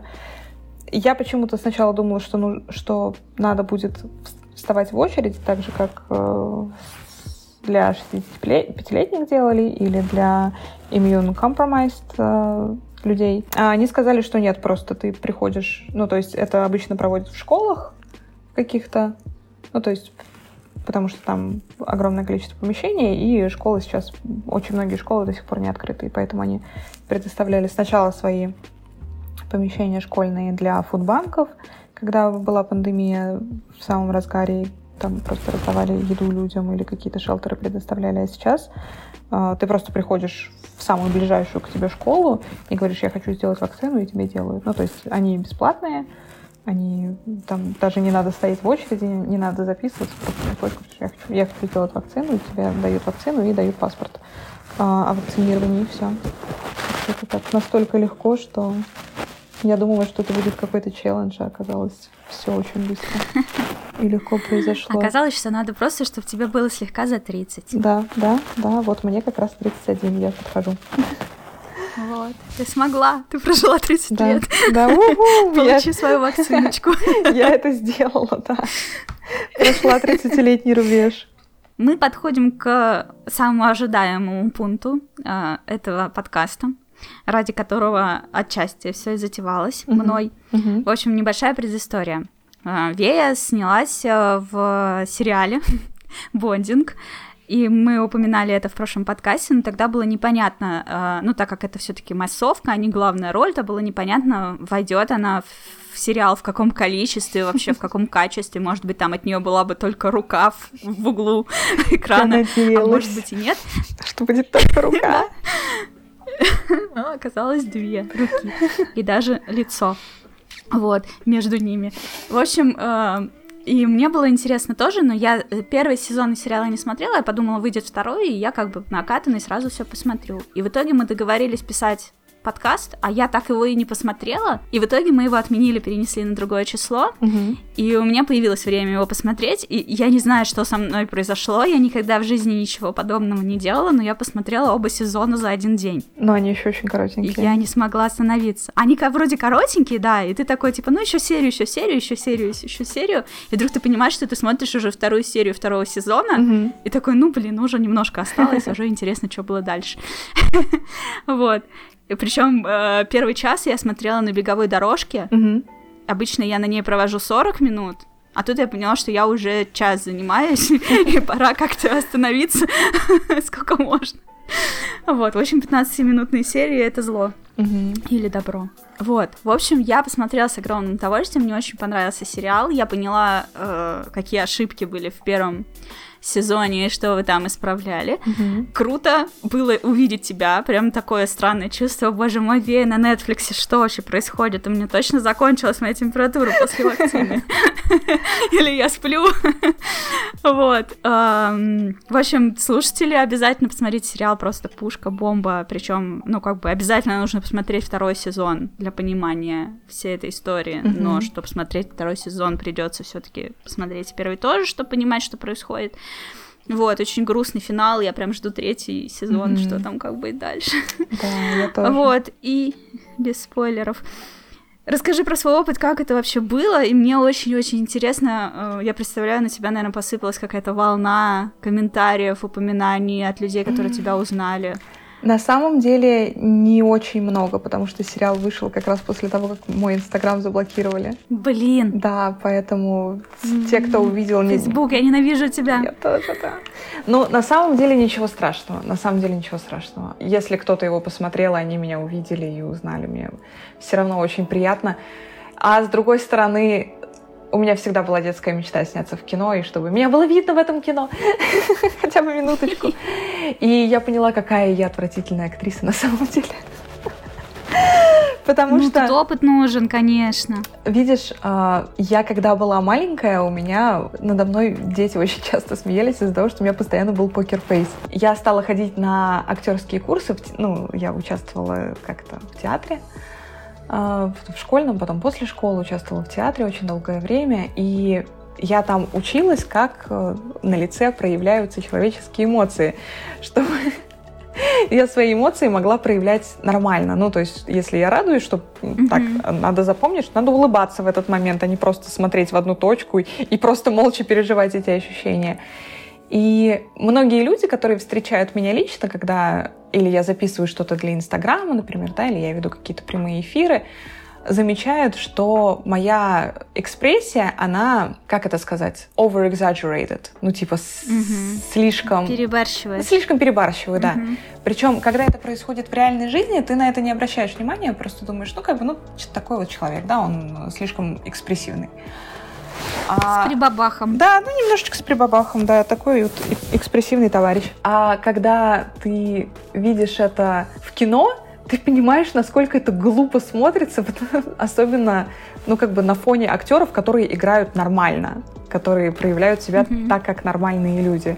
Ну, там были какие-то ситуации, когда к нам подходил режиссер и говорил, мы не всегда коммуницировали с актерами, то есть иногда нам приходилось, допустим, нам говорят, вот здесь вот стоит актриса, представьте, что она здесь стоит, и давайте вот сейчас мы вам говорим, вот она там спорола какую-то глупость, давайте закатывайте глаза. И я закатываю глаза, чтобы было видно, что я их закатываю. Ага. Я, я понимаю, что, боже мой, что это так на самом деле глупо потом смотрелось. И, ну, я понимаю, что никто там на меня внимания не обращал, поэтому это заставляет меня ну чувствовать ну, ладно, себя... признаюсь, я заметила. Спасибо. Вот, ну просто то, что, э, я там просто на бэкграунде, оно заставляет меня чувствовать лучше, что все-таки основное количество людей, которые посмотрели, они смотрели там не на меня, поэтому все нормально. Вот, но на самом деле вообще сам по себе опыт был супер потрясающий, потому что во-первых, нас же пригласили в качестве консультантов. И пригласили пять доминатрикс. Одна была за кадром, и которая координировала вообще все. И мы как бы были в сообществе с ней, и нас позвали еще как бы в качестве актрис а та, которая была main-координатор, она еще и лицо свое не показывает как dominatrix, поэтому она предпочла остаться за кадром. А рыжая девочка, которая была с нами, это mistress Виланель, а, моя очень хорошая подруга. Потом девушка-брюнетка, она постоянно была в разных париках. А, это мистерс Медекс, моя очень хорошая подруга. Мы с ней работали вместе в Денжине. Потом девушка, которая была в таких cat eye очках с хвостиком. Она актриса и действующая доминатрикс на самом деле. И, по-моему, еще одна девочка. Я не знаю ее лично. Ну, то есть, в смысле, мы познакомились на съемках. Вот, мы не были знакомы до съемок, но она тоже была доминатрикс. Мы вот в таком составе, скажем так, помогали им, рассказывали, как работают девайсы, как э, сделать денжен, чтобы он выглядел как денжен, а не просто как розовая пустая комната. Почему Кинг с пингвином глупый и нужно убрать его из сериала. И они действительно его убрали, и они классно это, ну как бы классно избавились от этого момента, они просто его выбросили, поэтому... Вот. И сам процесс съемок мы снимали, по-моему, 4 или 5 дней. И мы, по сути, просто тусили, развлекались, болтали, и это было очень весело. Нас очень вкусно кормили, на удивление. Mm-hmm. Вот, и для меня было... Заботиться. Да, заботиться. И главная актриса, которой нужно было вот оставаться в ее просто совершенно миниатюрном образе. Хотя она на видео выглядит гораздо больше, чем она есть на самом деле. То есть она такая худая и такая uh-huh. маленькая. У нее рост, наверное, метр пятьдесят. Она прям очень малюсенькая. И она такая Мне показалось, тощая. что она очень высокая и супер тощая вообще. Да, она вот супер тощая. Мне кажется, она весит килограмм, наверное, 35. Она такая крошечная. Я думаю, боже мой, как Капец. она вот со, со всем вот этим вот киношным кеттерингом она остается такой худой. Потому что просто кормили как-то, не знаю, там нам лобстеров приносили, какие-то там такая еда, сякая еда, там паста от шефа, вот это, то, и там на выбор всего этого, и все это три раза в день. И вот такие просто так покушать пришли. Но это было очень классно, это было очень интересно, и мне понравилось смотреть, как из пустой комнаты за буквально несколько часов сооружают настоящую съемочную площадку, как из этого делают полностью оборудованный денжен буквально за несколько часов, как вот слаженно работает команда, устанавливают вот эти вот рельсы, mm-hmm. по которым туда-сюда ездят камеры, как актеры репетируют сначала в, там в пол силы, а потом включается камера, и как они преображаются, и как происходит все это волшебство. Mm-hmm. Было супер прекрасно. А, я на этой почве даже записалась на, ну, подписалась на сайт, в котором присылают обновления о том, что а вот мы приглашаем актеров в массовку для этого сериала, приглашаем актеров в массовку для того сериала. У меня есть три сериала, в которых я хочу поучаствовать. Это «Миллиарды», а, наследники О, да. и миссис Мейзел. Вот. В миссис Мейзел меня два из них. Да, в миссис Мейзел меня несколько раз э, приглашали, но потом мне отказывали из-за того, что у меня татуировки. Я каждый раз mm-hmm. пытаюсь им написать в имейле то, что у меня есть татуировки, но их можно замазать, но они все равно меня отвергают, к сожалению, поэтому в миссис Мейзел мне, видимо, не судьба. Вот, но я надеюсь, что меня возьмут в наследников, потому что это один из моих любимых сериалов из тех, которые снимают в Нью-Йорке на данный момент. Но миллиарды тоже, но мне интересно, в каком качестве? В массовке, в массовке или да, в консультанте нет, нет, нет, БДСМ? В массовке. Ну, по-моему, миллиарды и так представляют, о чем речь. Да, у, у них у них есть уже какой-то консультант. Я не знаю, с кем они работают, на самом деле. Но mm-hmm. я уверена, что если я сделаю research, я, скорее всего, знаю, кто это будет. Вот, я предполагаю, с кем они работают, но да, у них они и так достаточно информативны. Мне просто понравилось само ощущение пребывания на съемочной площадке, потому что для меня это такое mm-hmm. волшебство, которое просто всегда держало меня в таком напряжении, весь этот процесс съемок. Так что еще одно. Ну да, тем более в Нью-Йорке это все такое, mm-hmm. там налаженный такой механизм с этих съемок да? кино, конечно, да? там комфортно в этом участвовать. Mm-hmm. Никакого бардака, все четенько. Я просто подумала, хотела ли бы я поучаствовать в таком в России. Один раз я участвовала, и что-то нет, мне хватило. Да? Тебе не понравилось? Ну, я в, в клипе я участвовала в съемках клипа, и съемки длились, но, были ночью, и они длились всю ночь. Причем забавно было, что это был, был мой день рождения. Вот, моего, моего парня пригласили там поучаствовать. Э, он учился на режиссера и типа просто поучаствовать, посмотреть, как э, происходит съемочный процесс, и вот это все. И он тогда такой, блин, у тебя день рождения, как я тебя брошу? Я говорю, да поехали вместе, это будет типа необычный день рождения для меня. Ну вот, мне что-то 23 или 24 исполнялось. Ну вот, и мы вместе поехали, и мне и там получилось так, что э, какую-то толпу девчонок наряжали в одинаковые такие робы, как будто бы мы космонавты. Mm-hmm. Они, мы. Вот. И одна роба приехала очень маленького размера, а я тогда была очень стройной. Вот. И никто не смог в нее влезть. вот. И в итоге заменили одну девочку на меня. Mm-hmm. Вот потому что на меня я Золушкой, короче, оказалась. Вот. И потом я смотрела, но там я в кадр как бы попала так, ну, типа, прям разглядеть лицо, и что это я, нельзя, я там в самом-самом конце вот этого строя, там, так, типа, пять, по-моему, человек в ряд, и так долго, длинный-длинный он такой вдаль уходит. Вот где-то там в последних рядах я стою, там никак не разглядеть. Я уже даже не помню, что это был за клип. Какой-то музыкальной рок-группы. Вот, и где-то часам к трем ночи я уже шутка устала, и там мне уже участвовать было не в чем, просто происходили другие съемки, и я так просто шаталась, пила энергетики, угу. и только типа часов в 6 утра уехала домой, а туда мы приехали типа часов в 7 вечера, Ого. то есть так прям долго там тусили, да. да. Себе, правда, долго. И нас никто не кормил лобстерами. Жаль. Вот, вот, прописывай в своем актерском вот, райдере. Оно. Если лобстерами кормить не будут, пусть тебя не зовут. Да. Если ваша вечеринка не похожа на это. Да-да-да. Даже не вздумайте меня звать. Именно так.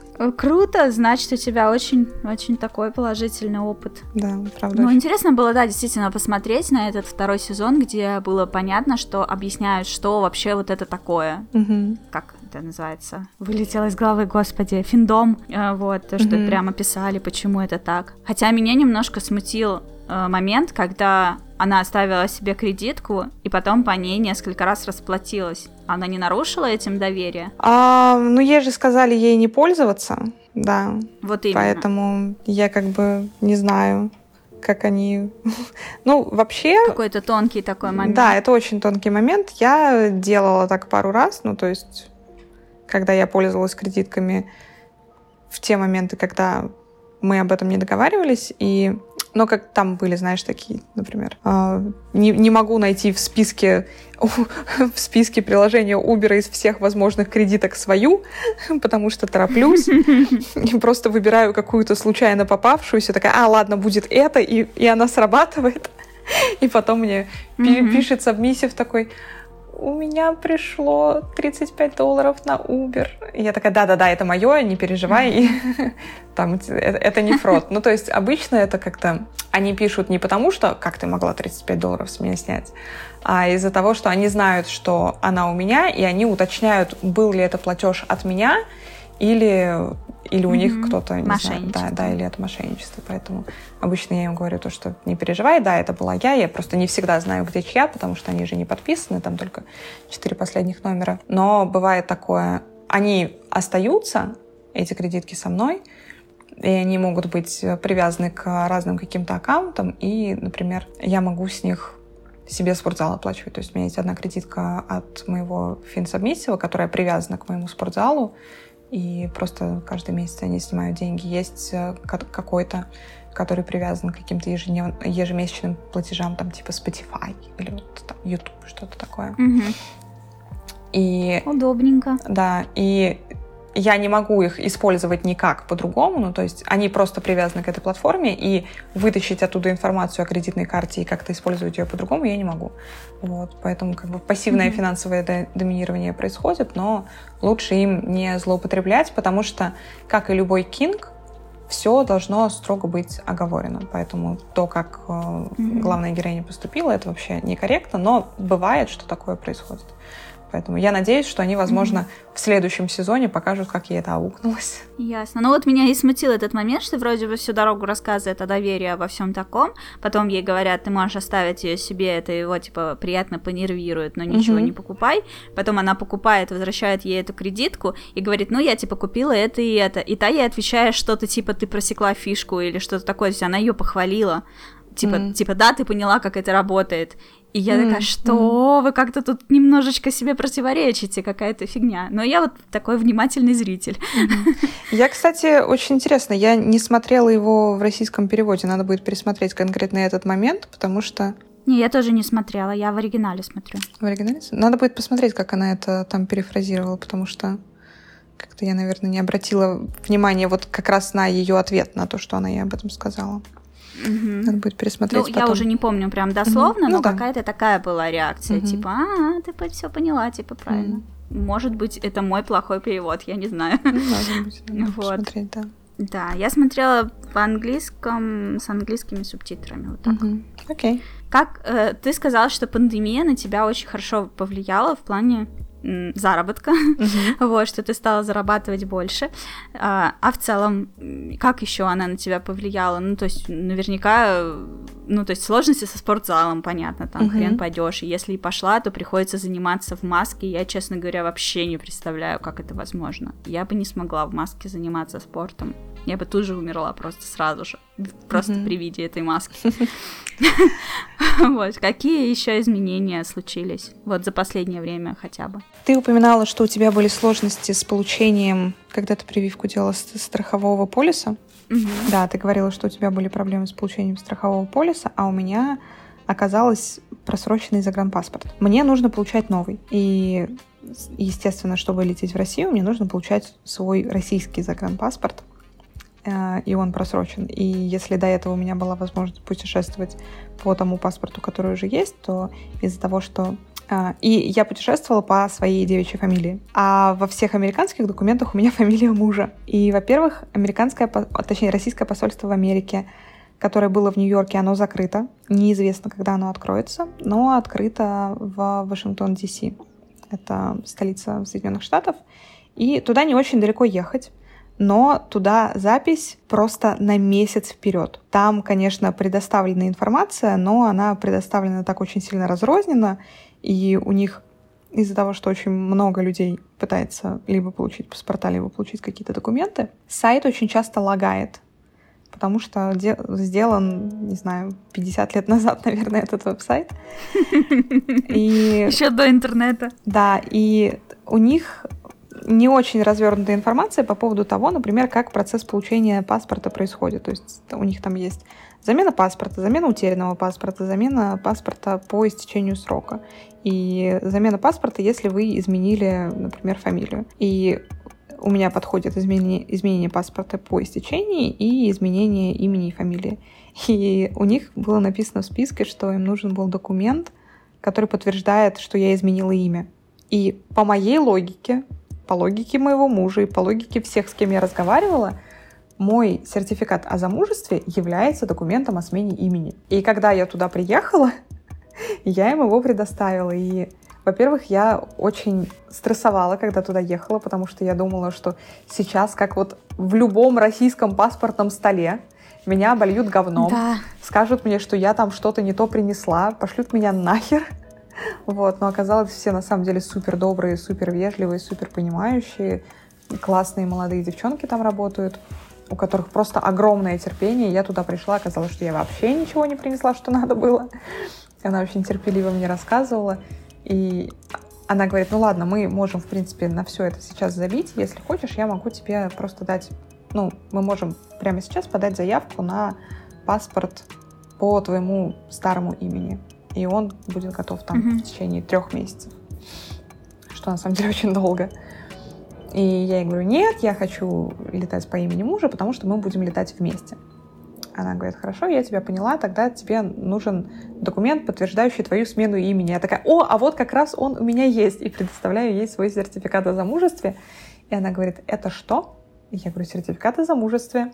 Она говорит, а что он подтверждает? Я говорю, что я вышла замуж. Она говорит, ну я тебя, конечно, поздравляю, что ты вышла замуж, но это не то. Я говорю, как не то? Там же написано моя фамилия и фамилия мужа. Она говорит, нет, тебе на самом деле нужно идти в суд получать э, документ о том, на каком основании ты сменила имя, и потом предоставить этот документ сюда, и потом снова вернуться. Ну, короче, в общем, все, что, по идее, могло бы занять на самом деле максимум неделю в расслабленном режиме, сейчас занимает очень много времени, потому что я вышла оттуда, поняла, что мне нужно перезаписаться, и следующая запись была только через 6 недель.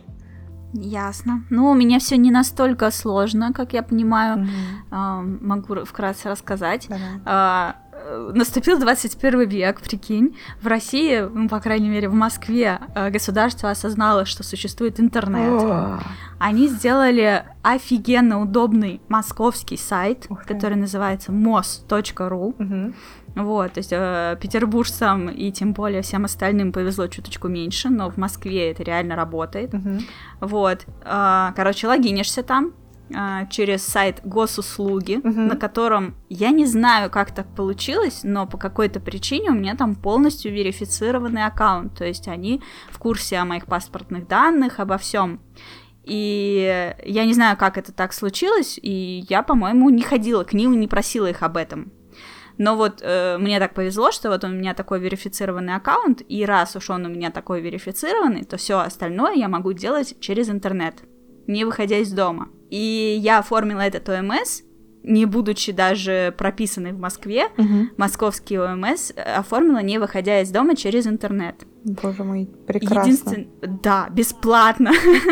бесплатно, вот. И единственный э, косяк, который там, с которым я столкнулась, ну, то есть, ну, не может же быть все идеально когда ты заполняешь э, эту форму, типа я такая-то, такая-то, с такими-то паспортными данными, хочу полис медицинского обязательного страхования.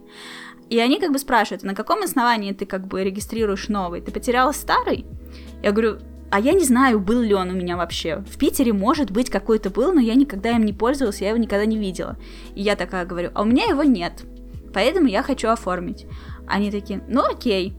Думаю, 10 рабочих дней, то есть полторы недели. Угу. И потом говорит, нет, мы тебе отказываем, потому что у тебя на самом деле есть ОМС. Угу. Я такая, хорошо, заполняю анкету заново. Я хочу оформить новый ОМС, потому что он у меня типа есть, но он утерян. Угу. Они такие, а какой он у тебя утерян, пластиковый или бумажный? Ебать копать. Я такая, ну, наверное, бумажный. Ну, я не видела его, откуда я знаю. И так, типа, проходит опять полторы недели. Но там побольше прошло, потому что было 23 февраля выходной. Вот. Короче, они мне такие, нет, что ты, ты, короче, пиздишь. Отказано. Я такая, ну, ребят, окей, значит, остается пластиковый. типа, утерян, аннулируйте его, пожалуйста, сделайте мне новый, он был пластиковым. Ну, там у меня уже не спрашивали, пластиковый или бумажный, видимо, сами догадались. Ну. Вот, жду опять полторы недели, и они такие, бинго! И это правильный ответ. ОМС. да. Вот. И тупо присылают мне номер типа, если хочешь э, бумажный или там пластиковый, э, то, типа, через месяц приходи по такому-то адресу. Но вот номер тебе уже вот на. Угу. Я такая, вау, реально не пришлось даже из дома выходить. И потом я звоню в поликлинику и говорю, у меня номер полиса такой-то, запишите меня на вакцинацию. Они такие, о, видим вас в базе, все окей, приходите. Угу. Вау. какая. В базе видят. В базе видят, я есть в базе. Да. Да, ну то есть реально они наконец-то доросли до этого, что оно работает нормально Ох, прям. У меня мечта, на самом деле, я не знаю, продать кому-нибудь из разработчиков идею, чтобы апгрейднули почтовый сервис потому что постоянно, ну, в Америке, по крайней мере, я не знаю, как это сейчас происходит в России. Чтобы Может... бумажные письма не получать? Нет, не чтобы бумажные письма не получать, а чтобы отправлять, например, посылки, чтобы не приходилось каждый раз, вот, знаешь, ты приходишь на почту, берешь листочек, угу. заполняешь на этом листочке угу. адрес свой, вот этот вот российский, знаешь, там киргизстанский район, улица Красноармейская, отдаешь ее американо-говоря... ну, англоговорящему человеку, который просто смотрит на это и с выражением какого хуя тебя, да? просто 40 минут по буковке пытается ввести твой адрес. Вот, чтобы это можно тоже было сделать электронно. Слушай, не поверишь, в России это умеют. Я помню, что вот что-то такое вроде бы было когда да, где, научились. Ты да. можешь э, заранее взять все необходимые штуки, там марки, что там еще надо на конверт наклеить, угу. все это дома заполнить, вбить э, в на сайте Почты России все эти данные там куда-то там, угу. и записаться на почту, что ты придешь, принесешь им эту кучу конвертов, ну, например, угу. если у тебя много писем, и ты тупо без очереди, без ничего проходишь к отдельно, э, отдельному окошку, отдаешь все вот эти конвертики и уходишь, и все. Угу. Это вообще там ни секунды не проводишь больше. Вот да. так прям. Я в шоке была, когда я это узнала. Вот я надеюсь, что Да ладно, ну что, серьезно? Я мечтаю о том, чтобы так было в Америке, потому что это правда очень тяжело, и это очень долго. И я понимаю, что это очень сильно усложняет работу людям, которые там работают. Это mm-hmm. удлиняет количество времени, которое люди, как-то клиенты, да, посетители проводят на mm-hmm. почте. Ну, то есть это настолько вообще устаревшая система.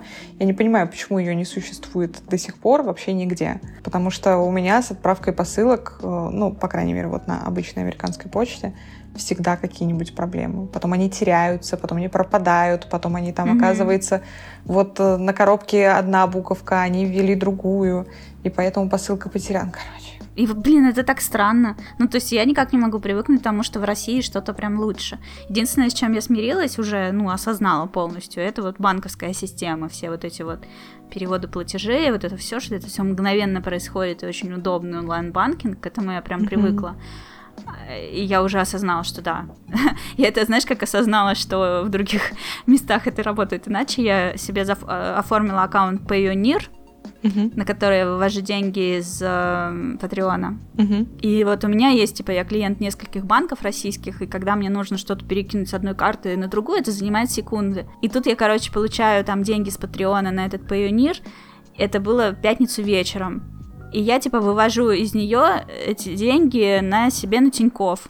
И они приходят мне в понедельник днем, потому что выходные уже. И я такая, как прекрасно вообще, я просто забыла уже, что такое может быть. Типа, да, успешно улетели. Спасибо. Вот, в общем, это было очень забавно, конечно. Я такая, а, ну да, да, выходные, конечно. Да, выходные Вот, точно. и... Интернет-то не работает в выходные.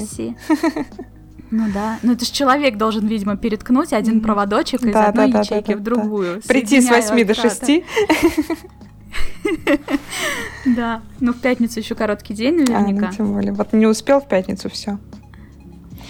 А тут ты видишь, говоришь, что смена паспорта это сложно, и почта тоже. У нас же сейчас на почте вообще так сделали, что можно типа, ты приходишь, показываешь штрих-код с приложения в телефоне, типа, вот моя посылка, они ее считывают, тебе на телефон приходит смс, ты говоришь этот номер, который тебе пришел, и забираешь посылку. То есть не надо заполнять никакие квитанции, нигде подписи ставить, паспорт не надо показывать, ничего. Боже мой, просто звук. Просто такая двухфакторная аутентификация, и все. Постпорн. У тебя новый кинг? У меня новый кинг, да. Постпорн. Отлично. Да, все, обменялись, в общем, опытом. Я почувствовала любовь к родине. Я тебе сейчас, сейчас могу сказать еще любовь к родине. А, моя мама тут недавно решила себе импланты в зубы поставить. Когда она сказала, что она уложилась всего лишь в 2000 долларов на то, чтобы заменить несколько зубов, я поняла, что вау, потому что у меня в 2000... Я поеду в Россию делать да, зубы, я, да? Я поеду в Россию делать зубы, я поеду в Россию делать МРТ, потому что МРТ в Америке стоит от 3 до 10 тысяч долларов. а, не знаю, там пломбу поставить, э, да, даже если у тебя там какая-то страховка, здесь еще вообще проблемы со, страховкой, то есть если ты там после mm-hmm. какого-то определенного момента зарабатываешь, что а, процент, вы, ну как бы лимит, после которого тебе начинают выплачивать, он увеличивается. Ну, короче, там пломбу поставить, mm-hmm. 4 пломбы, полторы тысячи может стоить. Ну, то есть я такая просто, блин, поеду в Россию лечиться. Я, правда, не болею так часто, но сам факт. Тем более тебе уже больше 30, о зубах надо заботиться. Да. Я тут как раз задумалась, нас же пару месяцев назад отправили на перманентную удаленку, ну то есть mm-hmm. нам официально об этом сообщили, что все, вы можете никогда не возвращаться в офис, если вы не хотите, mm-hmm. и даже если вам очень сильно хочется, можете свалить из Москвы. Mm. И я подумала о том, что да, что это очень заманчивая история, но так как у меня хорьки, то мне сложно куда-то уехать. Ну, я тут очень привязана к ветеринарам, и к их корму, и ко всему такому, но в принципе mm-hmm. я подумала, что это очень хорошая тенденция, э, и что, ну, действительно, многие компании сейчас отказались даже от офисов и, в принципе, ушли на полную удаленку и разрешили своим сотрудникам уезжать. Вот, и это, в принципе, открывает такие очень хорошие перспективы в будущем, то есть, типа, можно свалить, не знаю, на Бали, например, mm-hmm. и продолжать работать на Москву, и с этой зарплатой э, ты там просто будешь вообще в шоколаде. Да. Э, вот, с этими копеечными целыми, ценами, или там в Таиланд, чтобы была, была разница во времени чуть-чуть поменьше.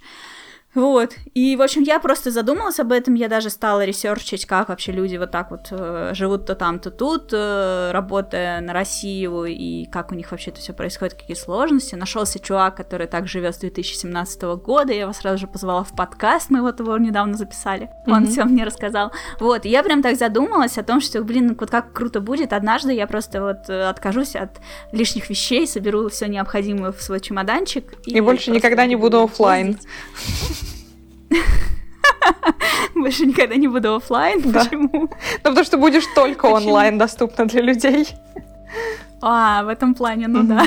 Ну, знаешь, как говорят, однажды, однажды я влюблюсь и больше никогда не буду онлайн, а ты никогда больше не будешь офлайн, потому что со всеми своими друзьями ну, да. ты перестанешь общаться лично, потому что ты уедешь Вообще, жить кстати, на Бали. я тебе скажу так, что ничего-то не изменится, потому что оно все уже так сейчас. Тем более. Вот со своей лучшей подругой, которая живет в соседнем подъезде, я 90% времени переписываюсь, так что угу. обычное дело. Вот, и, ну она просто очень много работает, и когда у нее выходные, у меня не выходные, мы практически не видимся. Угу. Хоть и живем рядом. Вот. И, и в общем, в общем, в общем, я просто подумала о том, что, ну, как бы, да, душа меня зовет на всякие приключения жить то тут, то там, а с другой стороны, ну как же тут почта хорошая, mm-hmm. удобно получается через сайтик. Это же там меня ждет новый враждебный ко мне мир. Да. Он не будет мне помогать. Переводы банковские будут долго ходить. В общем, столько-столько сложностей всяких. А еще я узнала, что, оказывается, у моего работодателя могут быть какие-то дополнительные налоги, если я недостаточно много времени провожу в России. Ой, это странно. А как он, Там как типа, они об этом по, Если больше полугода, ну, они же видят, что ты границу пересекла, что ты свалила из России. Mm. И если ты больше полугода не живешь в России, то ты типа не резидент, но продолжаешь работать, и что-то там как-то типа до, до ну, работ, работодателя, типа до них докапываются как-то, что типа плати еще. Почему? Mm. Какая разница, где я живу? Ну, типа да, я деньги трачу не в своей стране, из-за этого экономику нарушаю. Это странно, не знаю, может быть, может быть, деньги получаешь, типа а они мне платят, не отдаешь. А я трачу там. Да. Mm-hmm. Ну, с другой стороны, мне кажется, если ты будешь э, время от времени жить на Бали в зимние месяцы, тебе там сто процентов все помогут, потому что, мне кажется, Бали сейчас на просто, мне кажется, 50% просто русскоговорящие. Не, в этом плане, конечно, естественно. Тут у меня сомнений нет, что я там налажу всякие контакты. Я просто говорю, что я вроде такая собралась валить, а с другой стороны, блин, ну тут оказывается так комфортно, а там так все может быть как угодно. Но мне это все интересно. Я с удовольствием когда-нибудь свалю. Мне просто интересно попробовать ну, каково это? Ты сейчас вот, допустим, снимаешь квартиру, да, там mm-hmm. год-два живешь на одном месте, обрастаешь кучей хлама, потом ты собираешь весь этот хлам, перевозишь его в другую квартиру, ну, собирая, там, часть выкидываешь, например, треть, но у тебя все равно остаются, ну, там, у меня остаются, да, там, телевизор, принтер, микроволновка, кофемашина, какая-нибудь такая mm-hmm. шляпа, целая куча одежды, которую я не ношу, но все равно вожусь ее с одной квартиры на другую. Короче, куча всего. И вдруг взять и просто от всего этого отказаться и решить, Короче, я беру с собой все то, что поместится сейчас в мой чемодан. Угу. Самый большой чемодан, который я смогла купить. Скорее всего, это будут хорьки и их игрушки. Не, ну я не буду так ездить с хорьками, потому что это сложно. Как я возьму на Бали там хорьков или еще куда-нибудь? Ну, то есть пока хорьки живы-здоровы, я буду находиться в Москве. Но, будем честными, они не вечные, и, к сожалению, однажды их век закончится, и тогда я открыта к переменам. А за это время я накоплю бабла. Вот ты как родитель, который ждет пенсии, когда дети вырастут. Вот я на пенсию выйду, тогда буду путешествовать. У меня мама такая же. Я говорю, мам, ну ты все вышла на пенсию, что? Тебе не надо работать, я денег тебе присылаю вообще в каком угодно количестве. Давай, делай загранпаспорт, начинай ездить, путешествовать. Такая, не знаю, дача такая хорошая у меня. Понятно. Не, я бы сразу, я прям бы заранее а, оформила бы этот за год до пенсии у меня был бы уже паспорт. Вот. Это точно. Вот. При таком раскладе. Я же говорю, я уже прям бизнес-план себе составила, сколько денег я смогу накопить за это время. И что вообще, как язык подтянуть, и вообще все. Биткоины ну, да, капер интермедиат. Да, биткоины. 0,0015 биткоинов. Ну, хоть сколько-нибудь, слушай, с каждой зарплаты по кусочку биткоина. Когда-нибудь он вырастет к тому моменту, когда твои хорьки отправятся Вообще, на я планировала облачко. покупать доллары. Не надо. Почему? Ну, мы потом... Тебе жалко для меня долларов? Мне для тебя вообще ничего не жалко, но ситуация... Ты решила купить все доллары себе? Я решила, во-первых, купить все доллары себе, да, во-вторых, финансовая ситуация по поводу долларов не очень в пользу долларов в последнее время, поэтому... Да. Да, все... Ну, она точно лучше, чем рубля дела. Ну, это безусловно. Но просто все инвестиционные порталы, которые я читаю, они очень сильно расстроены будущим доллара, поэтому не знаю, не знаю. Инсайды, инсайдики. Да. Ну ладно. Ну, сейчас я пока еще с кредитами разбираюсь. По моим прогнозам, к концу июня я должна вообще полностью, абсолютно все свои кредиты закрыть. Mm. И дальше я начну что-то копить. Вот такой у меня план, да. Умничка. Все прописано прям по шагам. Я тобой кашусь. Вот. Кстати, Спасибо. Будешь гордиться, когда я это сделаю. Я тебе прям напишу, что все, я закрыла. Хорошо. Вот, скажешь, что мной гордишься. В общем, получается, что в Россию ты еще прям не скоро приедешь. Тебе пока еще паспорт надо сделать. Да, да. Я думала приехать уже в апреле, я уже смотрела билеты, но вот уже апрель, а, а, mm-hmm. а запись в паспортный стол у меня на 27 апреля. Поэтому пока Понятно. что да, к сожалению, опять я просто почему спрашиваю, что если вдруг получится увидеться, но я на весь июнь уеду на дачу. Если я вдруг приеду в июне, я к тебе на дачу приеду. Это вообще так. не вопрос. Но она вообще далеко от Москвы находится. Насколько далеко? 10 часов на поезде. А, нихуя себе, да, правда, далеко, ладно. Ну, это Выборг, да, около границы а, с Финляндией. Все понятно. Ну, слушай, с другой стороны... Так что приезжай в июле. Хорошо. Я в любом случае дам всем знать заранее, как только я получу паспорт. Вообще всем все, кто захочет увидеться, напишут мне даты, когда они свободны. Я выделю месяц на то, чтобы со всеми увидеться, чтобы Охренеть. точно никто не смог пропустить встречу, потому что хрен его знает, когда я приеду в следующий раз. Понятненько. Ну ладно, хорошо, договорились. Отлично. Ну постарайся все-таки в июле, пожалуйста. Хорошо, постараюсь. Не раньше точно. Вот, к июлю я уже точно вернусь. У меня обратный билет куплен на третье число. Mm. Я вчера себе купила 8 билетов. У меня расчетверение личности. Зачем? Я решила, что э, я слишком мое, мое, мое личное пространство, угу. оно настолько большое уже, что мне нужно отдельное купе. И ты выкупила все билеты в этом купе? Да, ну типа 4 билета в одну сторону, 4 в другую, да, обратно. Так Молодец. что поеду как большая в купе сама, да. Но просто было очень смешно получить на почту 8 билетов. Типа, на, вали в свой отпуск. Я такая, окей, сороконожка. Я вот только что, ты знаешь, перестала чувствовать себя плохо по поводу того, что я на протяжении двух месяцев буду снимать две квартиры в Нью-Йорке. Ну, то есть mm-hmm. одну я буду снимать, когда мы ее уже сняли, ну, то есть mm-hmm. в которой я живу сейчас, и пока в ней жить. Вторую буду снимать, которую мы снимем. И вот те два месяца, которые я буду снимать две, я потрачу на то, чтобы ее декорировать и обставлять, чтобы не спать на надувном матрасе. Я каждый раз, когда об этом людям говорю, я прям вижу, знаешь, вот нескрываемое желание дать мне в лицо. Это зависть. Да, да. Я восхищаюсь. Спасибо. Это круто. Ну, круто, что ты можешь себе это позволить. Я один раз так делала, э, ну, один месяц. Но цели у меня были другие, просто как бы у меня уже была оплачена квартира на месяц вперед, угу. Ну, типа на, на два месяца вперед.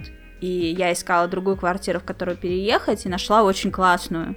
Ну и как бы, чтобы ее не терять, я подписала на нее договор. Угу. И получилось, что я в нее переехала, а за прошлую еще, ну, уже заплатила еще угу. на месяц. Я уже в ней не жила, но еще в нее заплатила вот так. Да, да, да. И у меня был целый месяц на то, чтобы выделить время, чтобы туда вернуться и там навести порядок. Угу. И я тянула до последнего, и вот там в последние дни пришла, там прибралась, помыла да. полы и все такое. Ну вот. То есть тоже такое было, да, что я как-то... У меня было слишком много ключей от московской квартиры, я чувствовала себя по-особенному. Большая уже. Да, пипец. Такая взрослая, сразу кажусь себе. Это ты еще бизнес-классом не летала?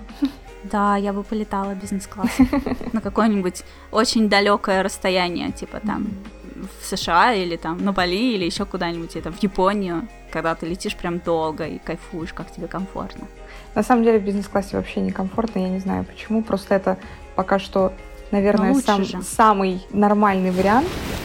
А, естественно, я подписана на джеты, которые летают между Нью-Йорком и Майами, но у джетов mm-hmm. свое расписание, и не все из них летают достаточно комфортно. Плюс из-за того, что это популярное направление, вот, например, я хотела лететь, вот когда мы летели на спринт-брейк, я думала полететь джетом, угу. и но он стоил просто непростительно дорого. Ну, то есть я понимаю, что моя сессия, на которую я еду, она стоит достаточно дорого, потому что это 24 часа. И билет стоит примерно столько же, хотя это 4 часа.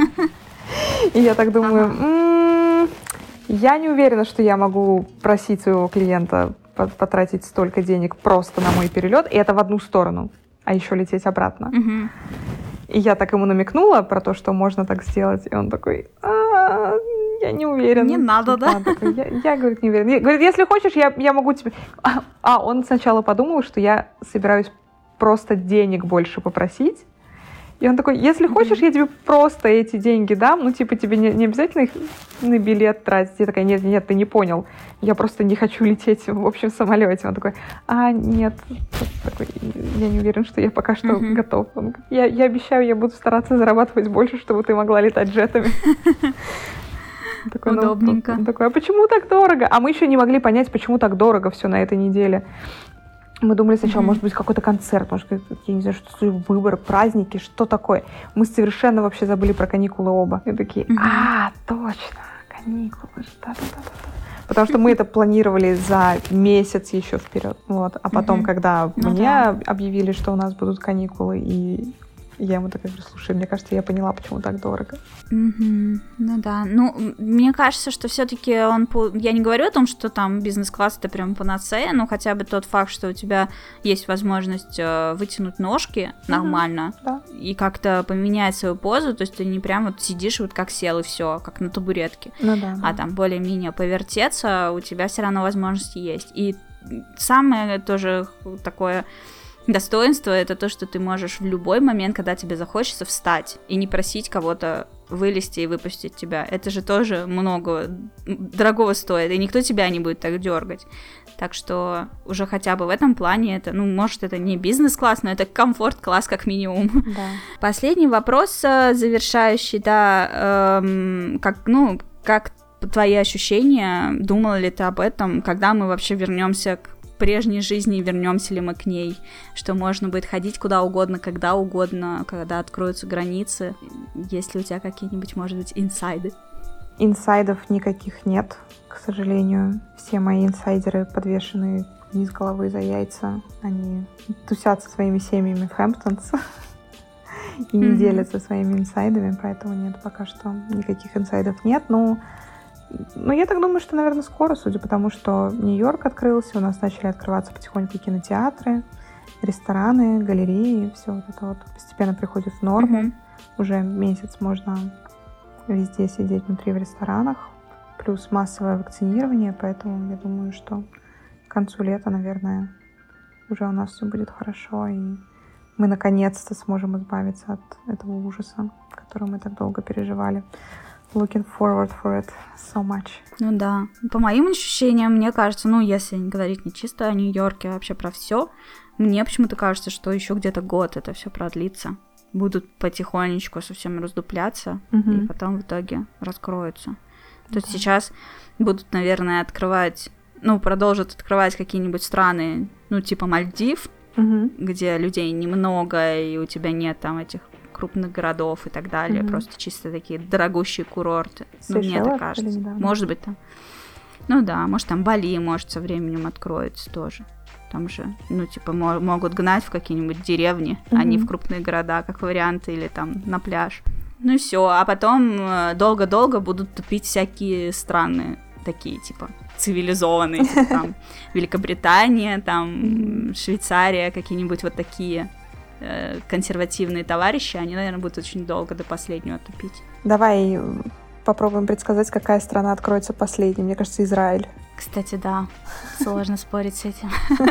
Они там опор... С другой стороны, они там так усилились со всей этой вакцинацией, со всеми этими правилами, может быть, они прям и оперативно это все победят. Давай ты на Израиль, а я, чтобы было какое-то противостояние, я на Великобританию поставлю, они там тоже упарываются. Окей, договорились. Две ванги сидят, вообще. посмотрим, кто из нас проебется дальше. Созвонимся еще ну, через полгода и посмотрим. Ну, это такие уже встретимся. Что, созвонимся? Да, встретимся и да, да. Мы тогда, мы встретимся ну, и запишем подкаст из одной комнаты. Представляешь, как это будет просто супер Офигеть. Сторис. Сделаем, э, сделаем стрим в сторис с донатиками. Да. Да, хорошая мысль. Ну, надо же уже монетизировать как-то нашу, нашу дружбу. Это точно, уже пора. Э, вот, накопим на мою поездку в Нью-Йорк. Вот. А то, видишь, я копила, копила на Нью-Йорк, а потом такая думаю, да блин, еще хрен знает, когда я поеду, и все вбросила в кредиты. И такая думаю, м-м, так я же могу их быстренько закрыть вообще. Угу. Вот так я поступила, и ну, теперь, ничего страшного. в общем-то, закрываю.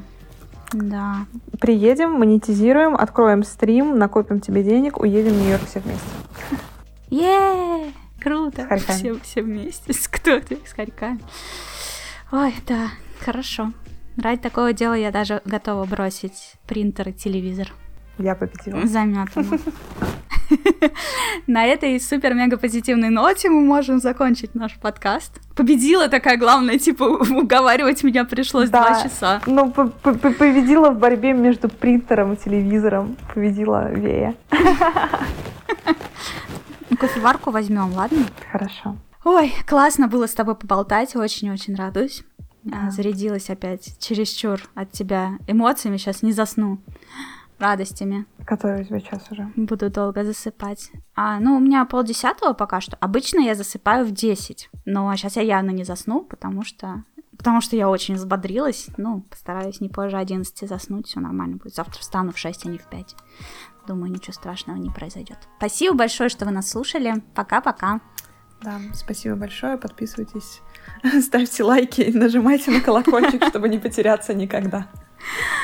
Да, в описании оставлю все полезные ссылочки обязательно.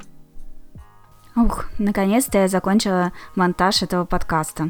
Честно говоря, записали мы его в апреле, и после этого я еще записала несколько выпусков подкастов, а потом так круто поменялась моя жизнь, так сильно я хотела попутешествовать как-нибудь потом, что все повернулось таким образом, что возможность попутешествовать появилась у меня уже сейчас. Об этом, конечно, будет отдельный подкаст, или если вам не терпится узнать поскорее, что же все-таки произошло в моей жизни, то имейте в виду, что каждый каждый день очень подробно я об этом рассказываю в своем патреоне в текстовом варианте, который придется почитать. так что э, подписывайтесь, все мои записи доступны по подписке от 3 долларов. Вот, и, в общем, э, я уехала из Москвы, и переезд занял некоторое время, и потом адаптация на новом, вернее, правильно будет сказать, промежуточном месте моей жизни тоже заняла какое-то время, мне нужно было как-то наладить э, свой распорядок дня так, чтобы все успевать, и, в общем, монтаж подкаста, ну, никак долгое время не вписывался в эту историю, и в итоге, наконец-то, у меня получилось вписать. Поэтому, наконец-то, ура-ура, готов подкаст Свей, который мы записали в апреле. И еще у меня записано целых три подкаста, и еще один скоро я буду писать тоже. Поэтому я постараюсь ускориться, чтобы новые выпуски выходили почаще, и я смогла компенсировать все это время, которое вы были без новых выпусков. Соответственно, конечно же, я хочу поблагодарить всех, кто поддерживал меня на Патреоне все это время, несмотря на то, что подкасты не выходили. Не всем интересно, я знаю, читать мои текстовые записи. Эм, не все их вообще читают, э, поэтому я не могу сказать, ну, зато у вас были текстовые записи. У кого-то они были, а кому-то на них пофиг. Возможно, даже кто-то меня уже ненавидит за то, что я э, заспамила всю почту. Надеюсь, вы не поленились и отключили уведомления о моих новых записях, а не получаете 30 писем 30 дней э, в месяц. Вот, соответственно, сейчас я буду слать лучи любви и благодарности всем, кто поддерживал меня на Патреоне, несмотря ни на что. Спасибо, спасибо, спасибо вам всем. Сейчас я вас всех по именам как назову.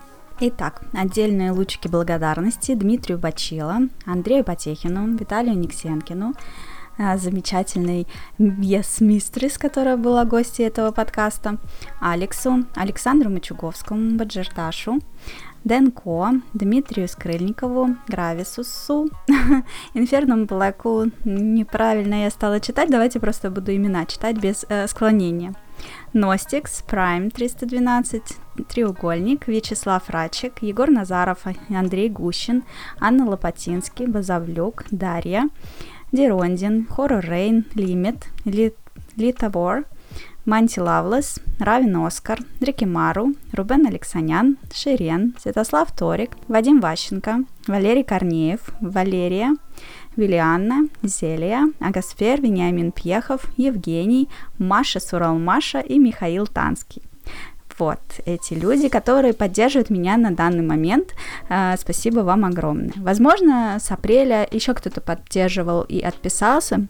К сожалению, я не очень хорошо разобралась э, в том, как отфильтровать и увидеть этих людей. Сейчас мне э, интерфейс показывает только тех, кто подписан на данный момент. Такие дела. Так что, если чей-то никнейм я забыла, и вы очень сильно расстроите, расстроились, пожалуйста, не расстраивайтесь, потому что я абсолютно точно вам очень благодарна за подписку. В общем, продолжайте следить э, за моими подкастами. Спасибо, что вы их слушаете. Я постараюсь, я сделаю все возможное для того, чтобы следующий выпуск вышел как можно скорее, пока он еще актуален. Вот, такие дела. Всем пока!